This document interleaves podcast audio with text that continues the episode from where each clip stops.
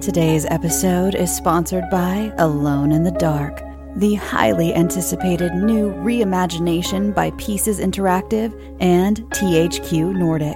Play as Edward Carnby or Emily Hartwood to explore your environments, fight monsters, solve puzzles, and uncover the true secret of Dersetto Manor. Our favorite heroes are brought to life by Hollywood stars Jodie Comer of Killing Eve and David Harbour of Stranger Things, who lend not only their voices, but their appearance and their formidable acting skills to the brave protagonists.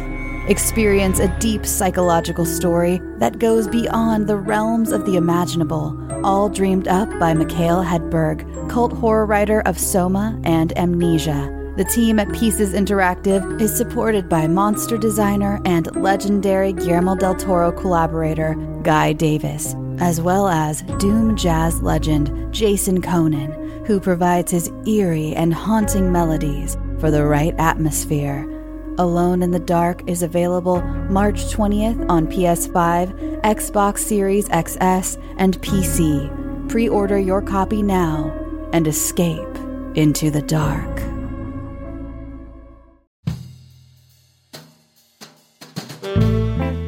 Get in, losers. This is the Lady Killers, a feminine rage podcast. I'm Jen. I'm Sammy. I'm Rocco. And I'm May. Our podcast is a tribute to the female identifying killers in horror and more. Each episode will feature us, your Supreme Court of female murderers, discussing our favorite lady killers from your Julias and Jennifers to your Carries and Christines. We'll tell her story, decide if it's good for her horror, and answer the most important question of all would we die for her? Join us on Thursdays as we pull on our sweaters, snatch our ice picks, sharpen our scissors, and honor the lady killers who live on the silver screen. No boys were harmed in the making of this podcast. Yet.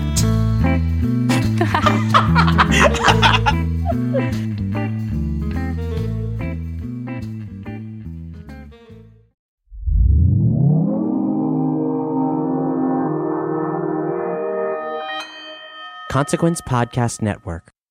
My friendship to all of you precludes my involvement with any one of you. But if you wanna make love, then I do too, and I'll be right there behind you. All in the name of oh, all in the name of oh, all in the name of oh. Greetings, constant listeners, and welcome yet again to The Losers Club, a Stephen King podcast from Consequence of Sound. My name is Rockin' Randall Colburn, and I am a senior staff writer at Consequence of Sound, as well as a co host of this fair podcast, who is sitting across from me. That would be Michael Rothman, editor in chief of Consequence of Sound and uh, co host of this fair podcast as well. It's good to have you, Mike. yeah, yeah. And who's sitting next to me? This would be Melanie Ruth Castle. Um, don't contribute to Consequence of Sound, but I do contribute to the Loser Club all the time. So I guess in a way, I In do a way, you contribute. really do. Um, I work at an animal hospital. Yes, she does. And um, we're going to be talking about some animals today a little bit later on. An animal by the name of Lori, but we'll get there. Uh, this is a Needful Tweets episode. We're here to talk about the latest in King's Twitter account, the latest in King news, and good lord, there is a lot today.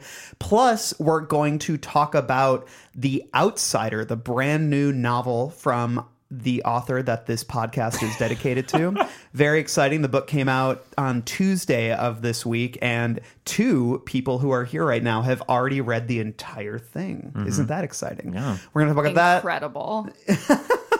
And then we're going to Interesting. talk about um, Lori, the short story that uh, King dropped online kind of out of nowhere. And then we're also going to make a huge, huge announcement that you simply must stick around to the end of this podcast to hear. That uh, is how we're going to cap things off. So uh, we've got a lot to get through. So let's get going. It's time for Needful Tweets. Ed Harris, take it away. He's not a human being. No! Don't you see what he's done? Kill them all! Let God sort them out! Welcome, welcome. It is here. It is time. The tweets have arrived. Uh, we're going to kick off on May 2nd here. Mike, do you want to start us? Yep, here we go. Few things are as lovely as having an uninterrupted hour with a good book. Do you agree?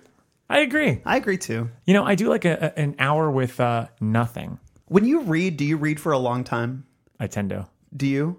Yeah, I'm definitely like a completionist. Like you sit down and you, you like read for extended periods if of time? I'm gonna read, I'm gonna read. That's why it's difficult for me to read during commutes sometimes. Yeah.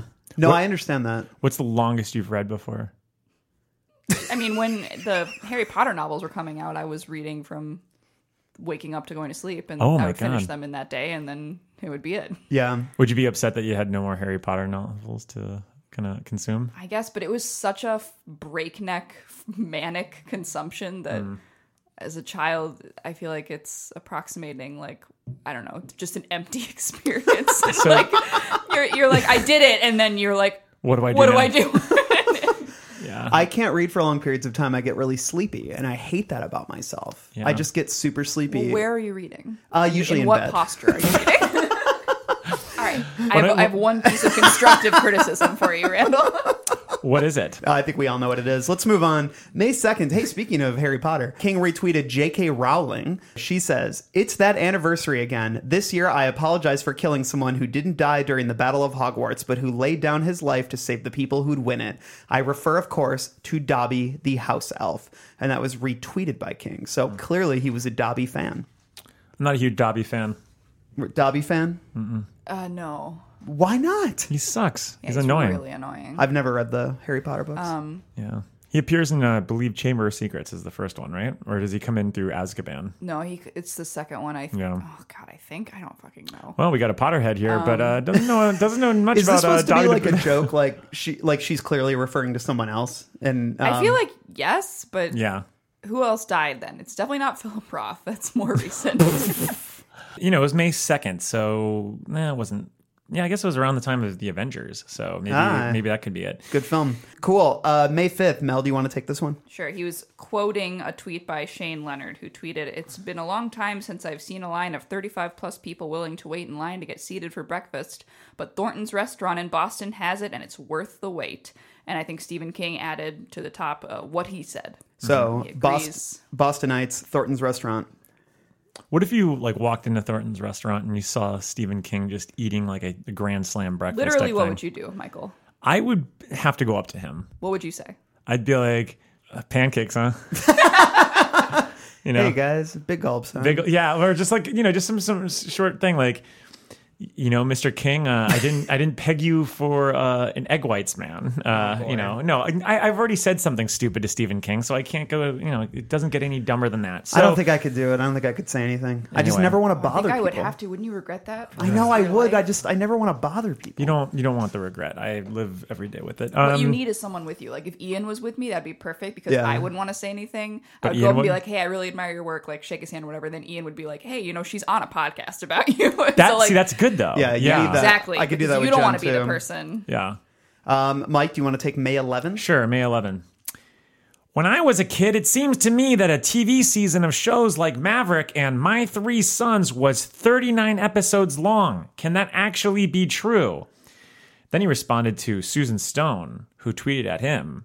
Uh, she wrote, I just remember having to wait for three months in the summer before my favorite shows were back. The September TV Guide issue was always so exciting for that reason. And King added, Yeah, I waited for that issue. It was a big deal. I'm glad that we all were able to share this tweet together. Um, well, it's very true though. I do remember like I, I never looked at TV shows as seasons back in the day. Like you know, it- there Mm. Yeah, I was didn't just- either. There was just always a new episode of Full House on. Yeah, like uh, I guess the the show that got me to start understanding what seasons were or Like seasons fall. are wa- Spring, was summer. fall and Sesame Street, winter probably. and no, no, it's uh like X Files for sure. Yeah, yeah. You know, Mine was 'cause- Digimon. oh wow, yeah. You, we- you you've hinted at your fandom for Digimon in this uh, podcast, but never really digressed on it. Well, okay. It's too complicated, you say. I tried to get her to do it once when I asked if Pokemon and Digimon were the same this thing. is clearly not the episode to get into it, given how much we have. it's not. We have a lot to cover. Uh, All right, I'll jump in. May 12th. The amazing thing about the Andy Griffith show was the amusing alky, Otis. You never saw him puking gl- blood in the gutter or tuning up on his poor wife. The subtext, drunks are funny, drunks are fun. And then he retweeted Charky, who commented, I never saw anything but white folks in that town. Don't think I'd want to go. Yeah, a little intense there. Say the same thing about Maine as a state. King Yeah, you baring really his could. teeth at the Andy Griffith show a little bit. yeah, which you know, it's about time, right? Wasn't that like the 50s? Can It we was just let something that like one slide? Let's just let it go. Um, for what it's worth, drunks aren't funny and drunks aren't fun. It's true. They can be fun in spurts, They can be fun in spurts, but but uh, never a big picture. no. Uh, Mal on May 13th, who did King retweet? Uh, the Reverend Naomi King, his daughter. Ah, I didn't know she was a reverend.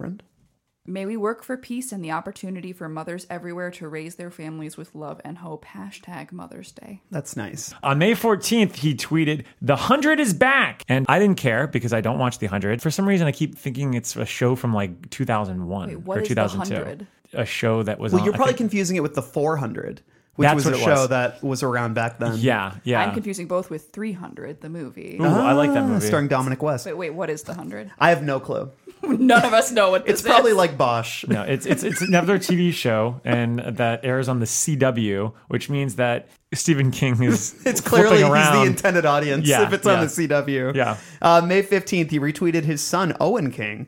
Owen wrote, I have a new story called Positive Comments, and if you are so inclined, you can download a copy of it right here. And King added, Read it, it's good. Hey, your sons don't need the press. We do. Retweet us. Yeah. What if he was like, think you missed this one? Oh, and I think you missed it this time.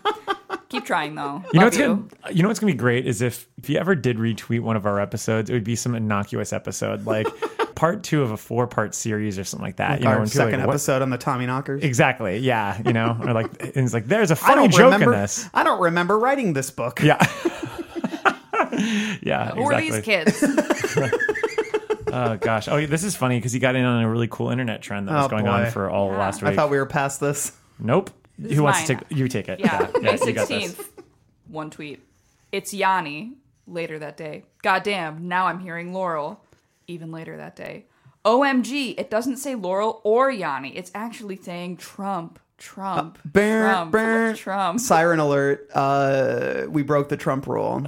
Yeah, but you know what? It's part of another Another bit? tweet, but it's also part of another bit that he's doing that is not very funny. No, uh, the Laurel Yanny thing. Did you guys actually like get in on it early? Did you listen to Yeah. Mm-hmm. it? You did. And what did you hear first? I heard Laurel to such a degree that I thought anyone hearing Yanni needs to be institutionalized. And see, I then I heard- heard Yanni Yeah. a little bit later. I, I still have not heard Laurel, which means that it is Yanny, um, because you know clearly if I haven't heard Laurel, then nobody else has. So It's weird. I like. I, I saw everybody posting about it, but I didn't see. Am I crazy? Like I didn't see a link where I could listen to it. And by the time, then I saw like um I don't know CNN or something posted a, a thing about it where they pointed out the audio manipulation or whatever and like how it actually works. And I saw that, but I didn't actually hear the clip because I wasn't seeing a way to listen to it.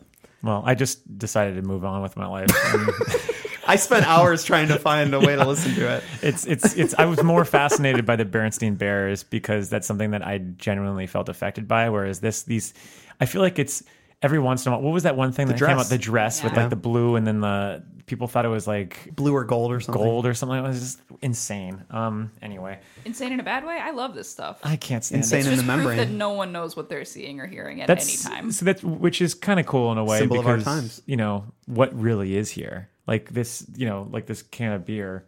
I'll tell you By what's a here. can, I mean a bottle. Molly, the thing of evil. Like, there's Ooh. nothing on that. Uh, King King posted a photo of her in a cage as a baby with ripped paper everywhere, and he tweeted, "Chapter one of Molly's origin story: Learning to be evil." I love that dog. Adorable. I love it. And there's another dog I really like. Uh, if you follow on Instagram, Drewbert.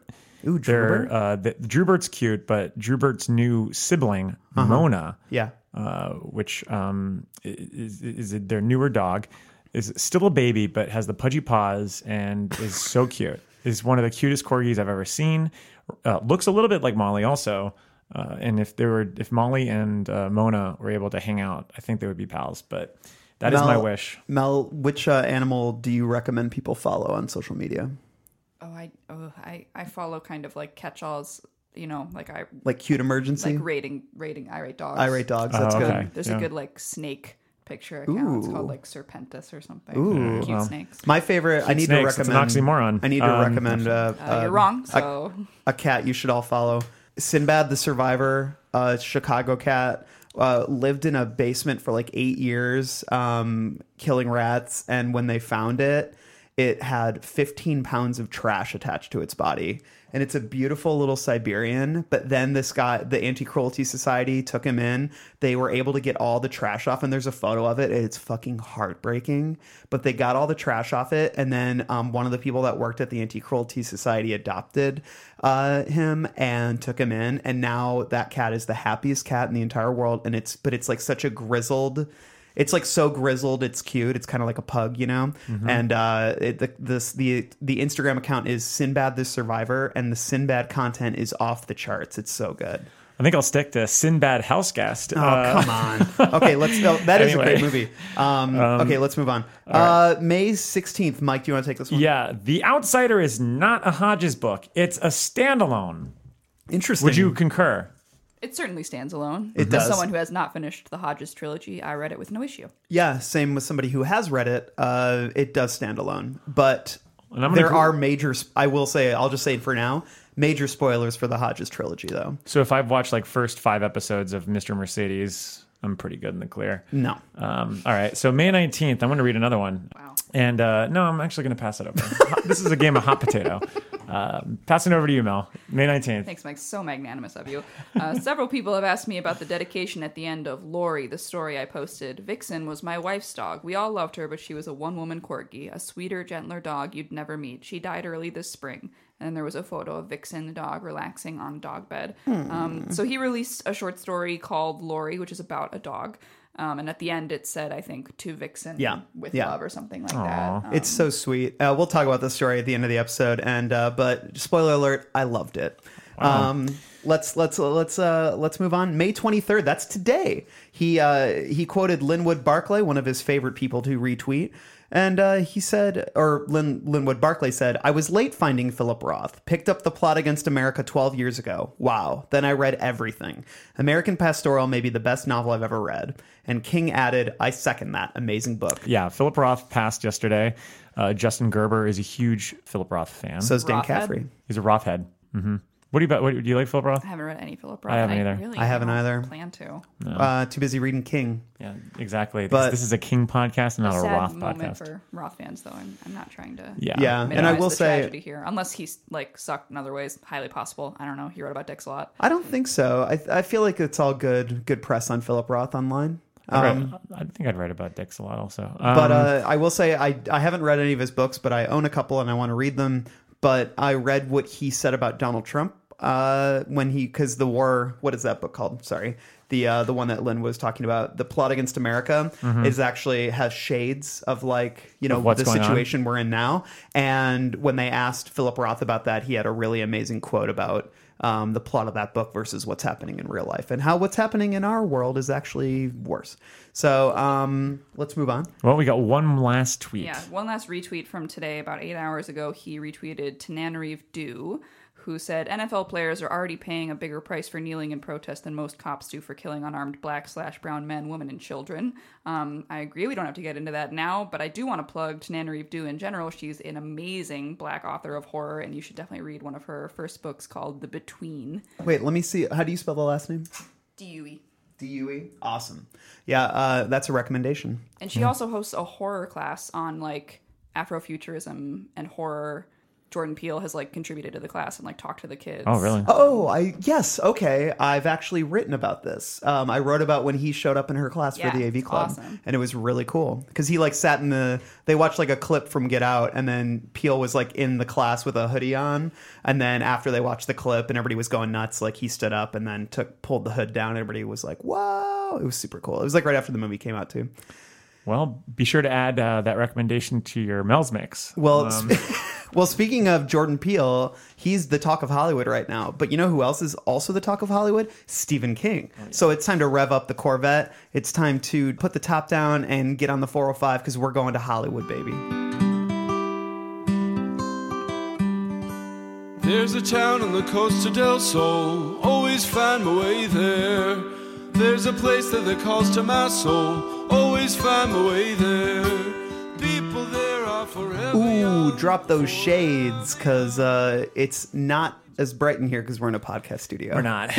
but We're not we've on got- Sunset Boulevard. But the sun is shining on so much King news. We've got film news, we've got book news, we've got uh, more film news. I think there's a some lot going on TV here. stuff to There's some circle TV around. stuff going on here. This this might be the biggest Needful Tweets slash Hollywood King slash So special if you were wondering edition. why we were racing through those tweets. Well, I just think it's wild. Like we, I think we always feel sometimes we're like we're like, well, we're probably gonna run out of news at some point. No, it's like it's it's just happening, man. It's the news. It's the news, and it just it's yeah. Well, as Tom Holland said in our interview from last week, where Yeah. we talked about Thinner and a little bit of the Langoliers, although he wants to come back to talk about that uh, that story. Yes. Please, Tom. He uh, basically discussed how he's uh, he's been doing this long enough to see the ebbs and flows of uh, Stephen King. He comes and goes. He basically said this is arguably one of the biggest times for him. Yeah. because he feels that horror has like finally really hit the mainstream and that it was a big part of that. So yeah, we're enjoying that and we're we're gonna capitalize on this energy. Let's So- do it. Well, I mean, I think a sign of the times that um, horror is being taken seriously uh, comes with an award that was given to Stephen King, the Penn Award. Yeah. On Tuesday night, Morgan Freeman, star of The Shawshank Redemption, presented the Literary Service Award to King at Penn America's Literary Gala, which was held at the at New York City's Museum of Natural History. And there's a video of the whole thing. You can see King's accepted speech, and he also uh, blasted Trump a little bit. He was with good friends, though Malcolm Gladwell, Carl Bernstein, Robert Caro, Mona Simpson, Michael Douglas, and Catherine Zeta Jones. Whoa. now, what's, what's crazy is that the dinner that they had this in was held in the very room that terrified me as a young kid. It's this room where they, they have like a bunch of different random things all like basically coddled together. But at the very top of the room in the ceiling is this giant blue whale Oh yeah, the diorama room. and it, as a kid that scared the hell out of me like Yeah. it was just so big that i just was like All oh three my of gosh. us in this room have megalophobia. I think we've talked about it. Yes, it's true. so what There's is what's that Fear, like you get, you feel very afraid of things that dwarf you. or Yes. that- yeah. Um, there's a terrifying diorama in that room. The sperm whale fighting the giant squid. It's like the really dark one. You have to get up really close to it, and kind of, it's like a window into this like deep sea battle. Ooh, And interesting. like you, You see can't it see, in a lot the- of it, and then it kind of you make it as your eyes adjust, you make it out, and it's like just Really a cr- segment of the whale with like the squid in its mouth. It's terrifying. oh creepy So, i don't remember and the that. Squid and the Whale, Noah Baumbach's movie. well hey It's a scene from that film. bomback wasn't there but Wait, so has Michael Douglas or Catherine Zeta-Jones ever been in a Stephen King property? i don't think so I don't think so either. I don't think so. But they appreciated his speech. And, uh, you know, he- King had uh, said, Too many of those are currently in possession of power, their poverty of thought best expressed in that intellectual dead zone known as Twitter, where clear thinking and kindness is too often replaced by schoolyard taunts, not to mention bad spelling and bad grammar. Clearly, he's talking about Trump. It was very, you know, a subtle way sure. of bringing him up. I mean, Um, also Twitter is a and dumpster it is. fire. It is. but- It's awful. Also, Dead Zone. Yeah, that was a nice little Not a uh, King's dumpster Dominion fire. and a King's speech. King's Dominion. Yeah, ver- We're happy for Cy King uh, to get that award. He deserves it. Mm-hmm. I'm sure that there's some blowhards that are whining about it on Twitter or something, just like they did when he won the National Book Award. Uh, so screw you. He's great. Hey, uh, speaking of blowhards, uh, you got to go check out this CBS This Morning clip in which uh, King is promoting The Outsider. Uh, Are we you po- calling him a blowhard? No, no, no, not him. I'm talking about the host. They're just Oh, like, yeah. uh, "What's the process for a writer like?" um, the, like the dumbest questions you could possibly ask. And here are these assholes get interviews with Stephen King, and we would ask him the real, the real questions. Uh, where do you get your ideas? That would be the first question we'd lead off with, obviously. No. um, no, we wouldn't. We'd just be like, uh. Well, he's, he's been in, he's been he's been around. uh, He always this gives- he week because always he's gives got good the- answers, though. Well, with the outsider in stores now, he's He also actually gives making some appearances. The same answer. Well, you watch yeah. like Well, when you get yeah, I think it's probably like you know Crispin Glover, the actor. He uh, whenever he does interviews, he actually writes all of he writes like every conceivable interview question he can think of down and memorizes the answers to them because he never wants to be taken out of context. Mm-mm. And uh, I find that really intense and scary, but also kind of smart. But I feel like when you get asked the same question over and over again, it's like, well, what else can you do? Yeah, I know. Well, it's just that's why Saint Vincent last year for her album Mass Seduction, she basically just recorded with Carrie Brownstein helping her out with some of the the written responses. Oh, really? To like every general question that all the reporters always ask her. So which was kind of funny. So, So she would just hold up a tape recorder and hit play. Well, she just sent out like a press kit with all the video and, and all. They made like a short film. It was it was pretty cool. um, That is very That's why I smart, love though. Annie Clark. Well, let's talk about some. Um, let's not talk about casting news just yet. Let's talk about a new novel that might be on the way. Mm, yeah. Um, from King's message board. Since he finished The Outsider, which was already in production behind the scenes when Sleeping Beauties came out, Stephen has written another book and a few short stories slash novellas. One of which, Elevation, will be released in November. An el- yes, an Elevation is a novella, from what I can gather. Mm-hmm. Yeah. So which means that he has another book. It's wild. It's wild. Can't stop. Like literally Can't stop, won't can't. stop. Yeah. I wonder. tried. I kind of do wish that he would just throw a bone and just give us like a book that's. I know that he did Gwendy's Button Box last year, but just I kind of want another like old school Stephen King story. I was thinking about it today. Like it would have been awesome to you know been around or at least cognizant of all these books or old enough to be able to enjoy them because I was like in you know four or five years old when these books were being rolled out but I kind of just want to have that experience of knowing like a new big Castle Rock book coming out. You know, So yeah, I was gonna say like, what defines like old Stephen King for you? I think I guess it's got to be Castle Rock then. Yeah, Aw, some of your favorites aren't set there. they aren't, but it's I just I can't imagine. I guess the last one that felt like an old school Stephen King because I love eleven twenty two sixty three. I don't feel that that's No. very old school. That's a very modern one. Under the Dome, I Under guess, the to a Dome, point, definitely. You know, that's old school. That's why I Yeah. love that book because I What feel like, about Joyland? uh, well, that's not old Stephen King though. Is yeah, it? that's like more of like him that's more trying to be, him like, easing detective. into crime. yeah. Like, which is where he's like so comfortable right now. Well, I don't know if he's comfortable there. We'll talk about that later with Outsider, but he's so into sort of the crime, the pulpy crime world, with weaving in supernat- supernatural elements into that. And I think, I think when you say kind of old King, I think it's more just like balls to the wall horror. Yeah, you know? or something that has like you know a tangible hook, like you know even Cell. Like obviously Yeah. that book fails big time, but it's one of those old school. Like when that book came out, I was like, okay, this is like an old school Stephen King book. Yeah, but like under the dome, like just in terms of building a great, crazy, Yeah. diverse ensemble Mhm. and then just inflicting absolute fucking terror upon them. Man, I love that book. I And do I too. hate that series. Hated that series, even if it has my uh, favorite Twitter user, Dean Norris. Let's talk about Dean Norris really Yeah. quick. Yeah, I guess very it's- needful tweet. I guess it's a, uh King adjacent uh, because he was in Under the Dome, so we get a chance to talk about it. Last night, Dean Norris tweeted out sex gifts. Um, the, the text phrase. That's, it. He didn't tweet actual gifts. He tweeted the words and the sex best, gift. The best part of it is that it's it stayed up. Like he Yeah. never deleted it. Is it still there right now? Um, I'm gonna look it up, but uh, That's great though. I mean, it's you wouldn't expect Hank from Breaking Bad to just toss this out there, but man. you know, love him. well, I, Fun. love it. All right, let's talk about forthcoming properties. it's still there. It's still there. there. Oh As my of God. Wednesday at 8:42 Oh my p.m. God. Incredible. Sex gifts is still there. It's been there for 20 hours. Oh my god.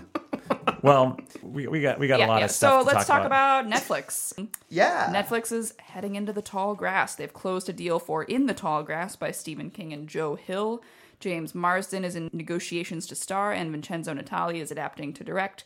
The film will begin production this summer in Toronto. It'll be produced by Splice's Steve Hoban, Jimmy Miller at Mosaic, and M. Riley. Yeah, Have you this read is- this story? Uh, I I know the story. Um, I've read it. Yeah, it's terrifying. It's really scary. I Mm-hmm. haven't read it. Wait, where is it? It's um, it's it, him and Joe Hill just released a couple novellas like as Kindle singles, so you can get it online for like a dollar ninety nine, two ninety nine maybe. they previewed this in an Entertainment Weekly episode. Yeah. like well, when it first came out. I remember. If you're if you want some old King, like that's That- a good one. yeah, and it mixes Thomas well. Jane wanted to do it. Oh, really? Because when he talked to us last fall, that's one of the ones Oh, that he was like hoping to right. adapt because he thinks it just it's such a perfect idea Can you for tell a me movie. what it's about without spoiling it? Yeah, it's. I mean, it's actually Very Twilight Zone-y. Yeah, it's it's it's one of those high concept ones where you can describe it really easily. It's basically just it, it has uh, Children of the Corn vibes too. It's basically a, a couple driving down a highway, or maybe it's a brother or sister. I can't remember, but uh, they think it's hear, brother and sister, actually, yeah, they yeah. hear a, uh, a little boy screaming from like the grass.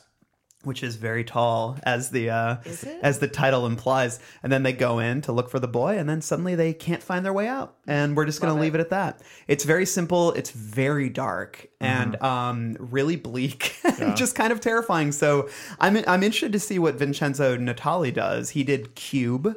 I love Q. um, Yes. It's kind of a perfect, it's the perfect director for this. Yeah, and he also did Splice, which obviously some of the producers are coming back. Splice was a neat little alien movie. I, I enjoyed Splice. Yeah, I No- didn't love it, but No, I didn't love it. But Cube, though, I think he'll always have goodwill because of that. It's such Mm-hmm. a, a high concept, really kind of delightfully earnest. um, Great, horror a movie. great 90s rental. Yeah. Yeah. Super problematic now, but uh, still fun. Yeah.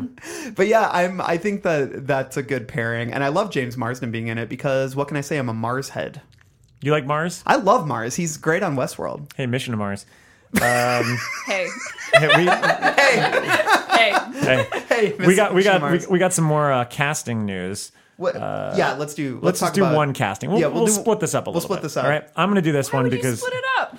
because it'll be fun. Just you know, because it'll be fun. we're gonna have some fun with this. As you know by now, because we've shared it on our socials, the great John Lithgow has been cast as Judd Crandall. I Now, think that's good. it's casting. great casting. It's not David Lynch as I That's wanted. good cast. That's good casting. It's uh, you know, it's not Keith Carradine. It's Mary Or is it Lambert. Michael Caine? It's not Michael Caine. Um, but here's something interesting. In addition to this casting, because we've only had Jason Clark and uh, John Lithgow, like uh, Yeah. you know, as part of this. Still don't have Rachel. We still don't have. Uh, You dropped Carrie Russell for Rachel, and for like weeks, I thought that was true. I I like it as Because I, like- think she would be well, I- amazing. I- I- also, I'm just watching The Americans right now. So. but I also like Michelle Monaghan as this. So either one would be amazing, but you know, whatever. Dead Central talked to screenwriter Jeff Bueller, uh, and he said, When we first started our conversations, Dennis and Kevin, who are the directors, and I really connected around the idea of bringing the story back to the source material to find a modern telling of the book that really spoke to some of the big scenes and big moments of the Ste that Stephen King had originally written. All of that feels so poignant and universal. It's our desire to really reconnect to those elements of the story and bring them into a world that speaks to the modern horror audience. It's kind of repeating himself there, but uh, there may be Victor, there may be some Zelda, and there will definitely be some Lewis and Rachel and Gage and Ellie. No Spoilers. shit. Wow. this Oh, okay. statement sucks. This is a dumb statement, but I will say this: if you love the book, you'll love this movie. Dennis and Kevin are both such visionaries in terms of how they approached it. From not only ah whatever, this is Let's such a break bullshit this down quote. a little bit. No, that's not. This No, is a I- I bullshit do a quote. close I'm reading. sorry, I copied and pasted it. It is no, no. Let's just like so they say we really connect around the idea of bringing the story back to the source I material. thought the- the so I'm mo- just like, where, where were they? But what did they need to bring it back from? Yeah. because uh, Mary Lambert's is is It's very fairly- close. very close to the source material, very close. Uh, and so I guess I'm just I, wait. Not in vibe though. Not in tone. you don't think so? No, I've always said that they, we should go bleak as heck, and she went really campy, which is fine. It's a fine choice. That movie's fun. That's I, true. I don't see it as campy though. So Well, I think it. I think it rides. well, a you know line. the scene that it's missing that that we all were gaga about during the episode was uh, the disinterring of Gage. Yes. Mm. going to get Gage. The It's body. true. That is true. I think Yeah. the movie. I think. I think the movie does capture some of the dread and some of the darkness, but there is a lot of camp in that movie, only because that was really the style of the time, and It she was. couldn't break from it Yeah. too much. I'm not knocking it. no, no, Hey, it's it's good. you know, it just as long as but you, get, prefer two. you prefer Pet Cemetery two. Hmm? Yeah, because it fully commits to the camp. Hey, as long as we get Victor Pascal cracking jokes, I'm all good. Well, they say there may be Victor. Yeah. Well, anyways, they're also maybe Rachel and Yeah. Gage, two crucial characters. Well, let me just like so we're bringing it back to the source material. It just makes me wonder: was there like some very different, very modernized update or something? there could have been a That was script floating that they around? were Yeah. looking around at. I don't know. well, he's saying he wants to bring it to so that it speaks to the modern horror audience. Mm, I don't Back like to the that. source material, also to the modern horror. when audience. I hear modern Mo- horror audience, I think CGI, which is very bad. Mm-hmm. I think I'm telling morons. you, the cat's gonna be all CGI. when, I, when I hear the words modern and audience, I just think two words: fucking moron. um, which is Oh. literally what most of the time. says the guy who loves Solo. I love Solo. Hey, what can I say? Hey, you want to go fly high into the galaxy far, we far go. away? There All you right. go. He's gonna Hey, be uh, at it for about five minutes, so we're just gonna cut out for a No. little Hey, while. and, and speak of the devil, actually, if you really want to know more about that same galaxy that's far, far away, stick around or seek out Stay of the Empire. It's not playing right after. it's not this. playing right after this, could. but you can seek it out. It's uh, Nerdy Show's State of the Empire, which uh, features, Cat Blackard. yeah, Great our- podcast. Yeah, uh, Consequence Podcast Network director. All the all the Star Wars news you need, reviews, all the cool stuff. You were on there talking about Solo, yeah? we were uh, Mac and I were Very cool. Mac and me. Um, Mac and me. so I just I guess I'm just I'm, this statement is so boilerplate and so bizarre. Like it, it sounds like they have no idea what the movie is because it's so it's so base. And then Mm-hmm. Mhm. also they say there may be Victor, there may be some Zelda, and there will definitely be some Lewis and Rachel. Those are the main characters. But then Zelda, though, it's like I I don't want a version of Pet Cemetery without Zelda. It will make me angry. Th- They're all going to be in there. But they say there may be some look, You know Zelda. what this quote is? This quote is literally just we're too fucking early in the production right now for me to leak anything. I thought they were shooting this summer. they are going to shoot this summer, but like it's just so early that they don't want to leak anything, so they has to give this generic bullshit answer. He shouldn't even be on press right now. Well, they should be I- locked up. Well, I, I don't know. I mean, I still, I still feel, I, I, I'm, I feel confident in the directors, and I feel confident in the cast, and I think J- to bring it back around, John Lithgow to me is great, is amazing casting because I, I mean, you know, how do you top Fred Gwynn? He's so perfect. It's like literally the most perfect casting you could ever ask Mm-hmm. Mhm. for. So not only do you need somebody that can, I don't know, aff- like do that, but also somebody who is as flexible and as, you know, I mean, at this point, that's the thing is if you really look at John Lithgow's career and you go, look at IMDb, Especially his early I know, career. go back to Yeah. because most people don't even know the shit he was doing back in the day. I hope that we get a world according to Garp era uh, John Lithgow here. He's a Churchill in The Crown, right? Yeah. But like, I have this picture of him as like this like kind of big guy like in a bathtub. Like is, I picture Judd as like Oh, very tall, very Taft? imposing. Well, yeah, and um, I mean, like, what's wait, what's the John Travolta, um, uh, Brian De Palma movie breakdown? What is that? Oh, Point Break. No, I love that movie. Um, like, no. No, I know what he's thinking. Oh, I know. I can't remember the name of it. Oh, Right now. I know. Um, it's uh, Blowout. Blowout. Blowout. That's Yeah. it. Like Lithgow's incredible in that movie, and he's like super scary. And that's the thing is he can be he, It was can scary be on very Dexter. scary. Yeah, Uh, A show that's not scary. Exactly. He was the he was the best part of any season of Dexter. Don't at me. Um, let's move on. I'm getting all worked up and sweaty gonna for some at reason. Randall Hey, do you uh, do you smell that? Some oh, I do, and it's not It's pound cake. delicious. Yeah. It's a little gingerbread. So I was excited. Like, I was like, who's gonna say who's Yeah. gonna say the So punchline? excited. Stephen King's The Gingerbread Girl has been optioned by U.S. production and distribution outfit Brainstorm Media. Uh, they probably brainstormed the idea of. I like Brain Scan with uh, my Brain favorite Scan is a great movie. fun movie, uh, Eddie Furlong. Uh, for some reason, I'm just thinking of Lawnmower Man. Um, Yeah, Um, it's very similar, Which actually. plans to distribute the film in North America, reports Deadline out of Cannes. Frequent Stephen King collaborator Craig R. Baxley will direct the film from a screenplay written by both King and Baxley. Mitchell Gallen will produce. Casting is currently underway. I'm gonna look up uh, who I'm looking up what this Baxley character worked on with King. Well, I'm going to do read that. this. We're gonna read the You read the synopsis. Yeah, synopsis. do that. Mel. Go for it. The story focuses on Emily, a woman recovering from a recent loss in a secluded house in the loneliest stretch of New England. She avoids contact with her husband and her father and channels her grief into a grueling daily running regimen. This is doing her all kinds of good until one day she makes the mistake of looking into the driveway of a man named Pickering. Pickering also enjoys privacy, but the young women he brings to his home suffer the consequences of knowing him. The tension hinges on whether M will be next. Sounds a little bit like Gerald's game. Ah, Like so being trapped in a. uh, It sounds like she's going to get trapped. so Well, I feel like it's more like sounds like she's gonna get more like Rear Window, right? Like yeah, I guess it would be more like Rear Window. Yeah, yeah. or hard candy or whatever. Ooh, Hard Candy. That's a that's a tough movie. I like the hard, I like hard candy. I want to see it. Mm. You haven't seen that? No, but I know what it's about. Uh, Um, okay, let's talk about Craig R. Baxley for a little bit. This is gonna be Uh-huh. The Bax. This is gonna be a wild one. Uh, he started out directing episodes of the A Team.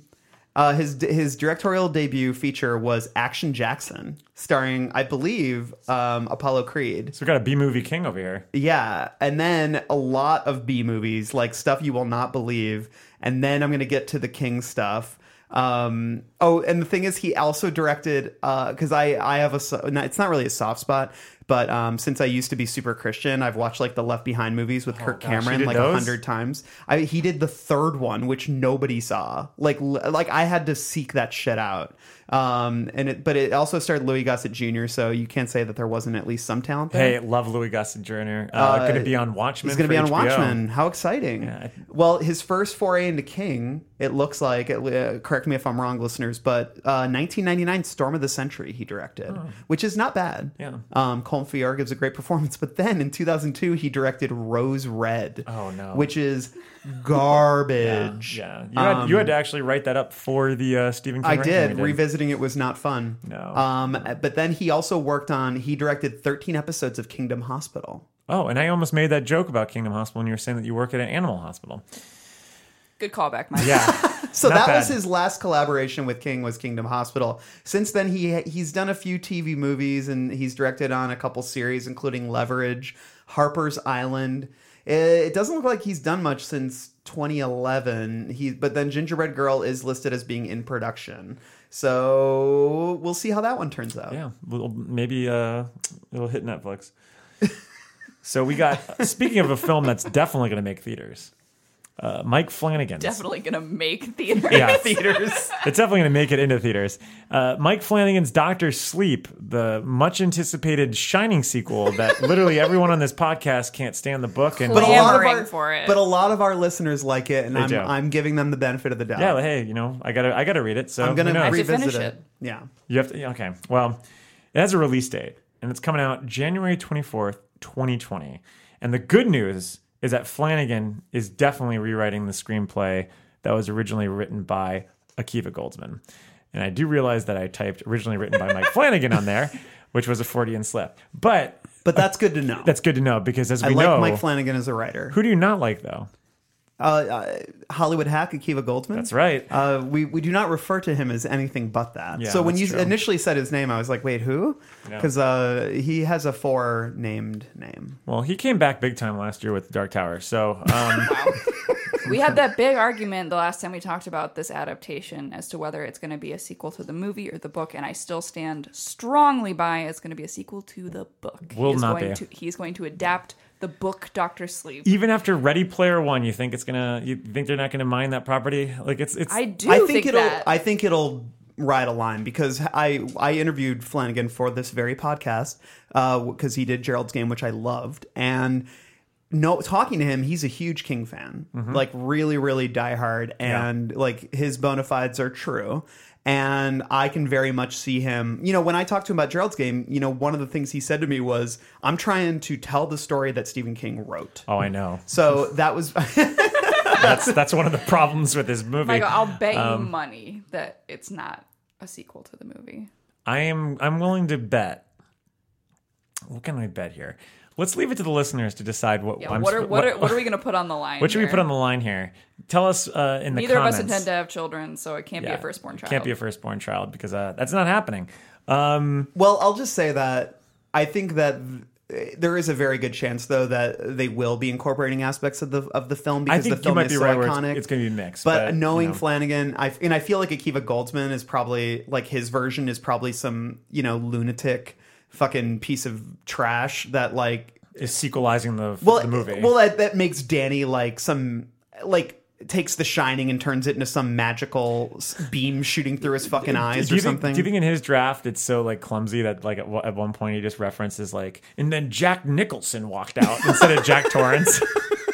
when it says he's rewriting Akiva's draft, forgive me, I don't know much about the process. Does that mean he has to keep some of it? I don't Some think of so. it. No, but I think for the most part he's gonna like, like you I know. hope so, because this is my argument: is that Mike Flanagan is going to make it a sequel to the book. See, I don't think it's gonna Akiva be. might very well try to do everything he can with See, the it. problem is, is Yeah, I that was- you have to assume that the you know, look. First off, Warner Brothers is doing this. They have the rights to The Shining. yeah, It is absolutely going to Sure.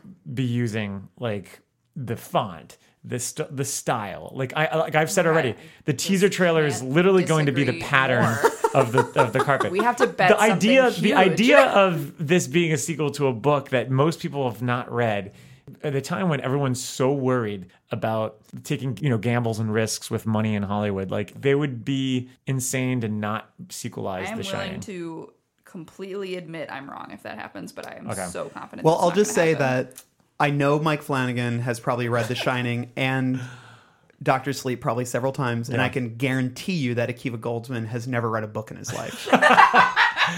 hey um, so let's move on. let's let's talk about a, the a- biggest news. the biggest Probably news read, here Like blueberries for Sal. Do you think he, he probably read uh, "If You Give a Mouse a Cookie"? That's a good book. that book is about him. Hey, you know what? uh, I will say that is I true. know him. But I will say, if uh, if if he had some kids and you know I was invited over to his house for their birthday party, I would bring them a book. Uh, the true story of the Oh Three yes, little you pigs. love to give children that you don't know books. That's a great bit. Like, yeah. Yeah, it's uh, it's fun. This is the the talk of the hour. We we wanted to f- wait till the last minute Last because we were hoping that one more piece of casting would be announced. Randall, do you see anything on on I'm- Twitter? I'm literally looking it up right Is there now. anything out there that confirms this last piece of casting to complete our titular? No, all I'm Club. seeing is is who is playing Mike Hamlin on Twitter. Ah, So okay, it has well, not as you come know out. from the name Mike Hamlin, we're talking about it. Yes. So, but we will say that this episode is going to drop on Friday. We're recording it Wednesday night. I think there is a 96% chance that they will reveal We'll who is tack on playing one person Mike. just yelling like, "It's so and so." we could just make a guess and be like, God, it's crazy that they cast so and so, like, and just hope that that comes true. Uh, Um, no. Let's run through the cast because we have everyone except for Mike Hanlon. Uh, as you know from uh, the story we broke last week, Yes, we broke that shit. James Ranson, is it James Ransone? I think it's. I always say Ransone. Ransone. James Ransone is playing Eddie Casbrack. Great casting. Great casting. He looks just like him. looks just like but him. also he's a great actor. Wasn't even on my radar. Not at all. No. I don't know who that is. Uh, have you watched The Wire? Yeah, vote season one and two. Yeah, then you would he's know. Ziggy on season two. All right, we've talked at length about how I hate Ziggy.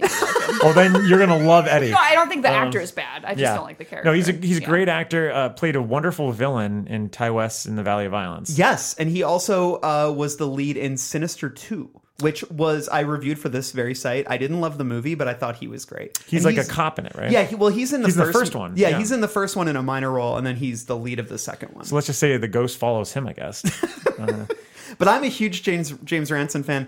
Yeah, I think his he's, he reminds me. I, this is the second time I'm mentioning him. Uh, he reminds me of Crispin Glover in some ways. Yeah. because he has a very exaggerated, um, over the top style that kind of veers wildly uh, between moments where you're like, "Wow, he's a shitty actor," but it's more that. But then he'll like ease into something where he's he's showing such subtlety and nuance that you can't believe it's the same actor but i kind of love that there's like there's sort of a live wire quality to him he's like you know and uh, having read a lot about him there's a great uh, i don't i can't remember if it was grantland at the time or if it was the ringer by then but w- around the time sinister 2 came out they did a profile on him and it really revealed a lot of cool shit about his past and his um and the stuff that he was you know kind of filtering into his performances he's got like a lot of darkness and i think he'll be really great he's not who i thought because he usually plays kind of scummy characters Yeah.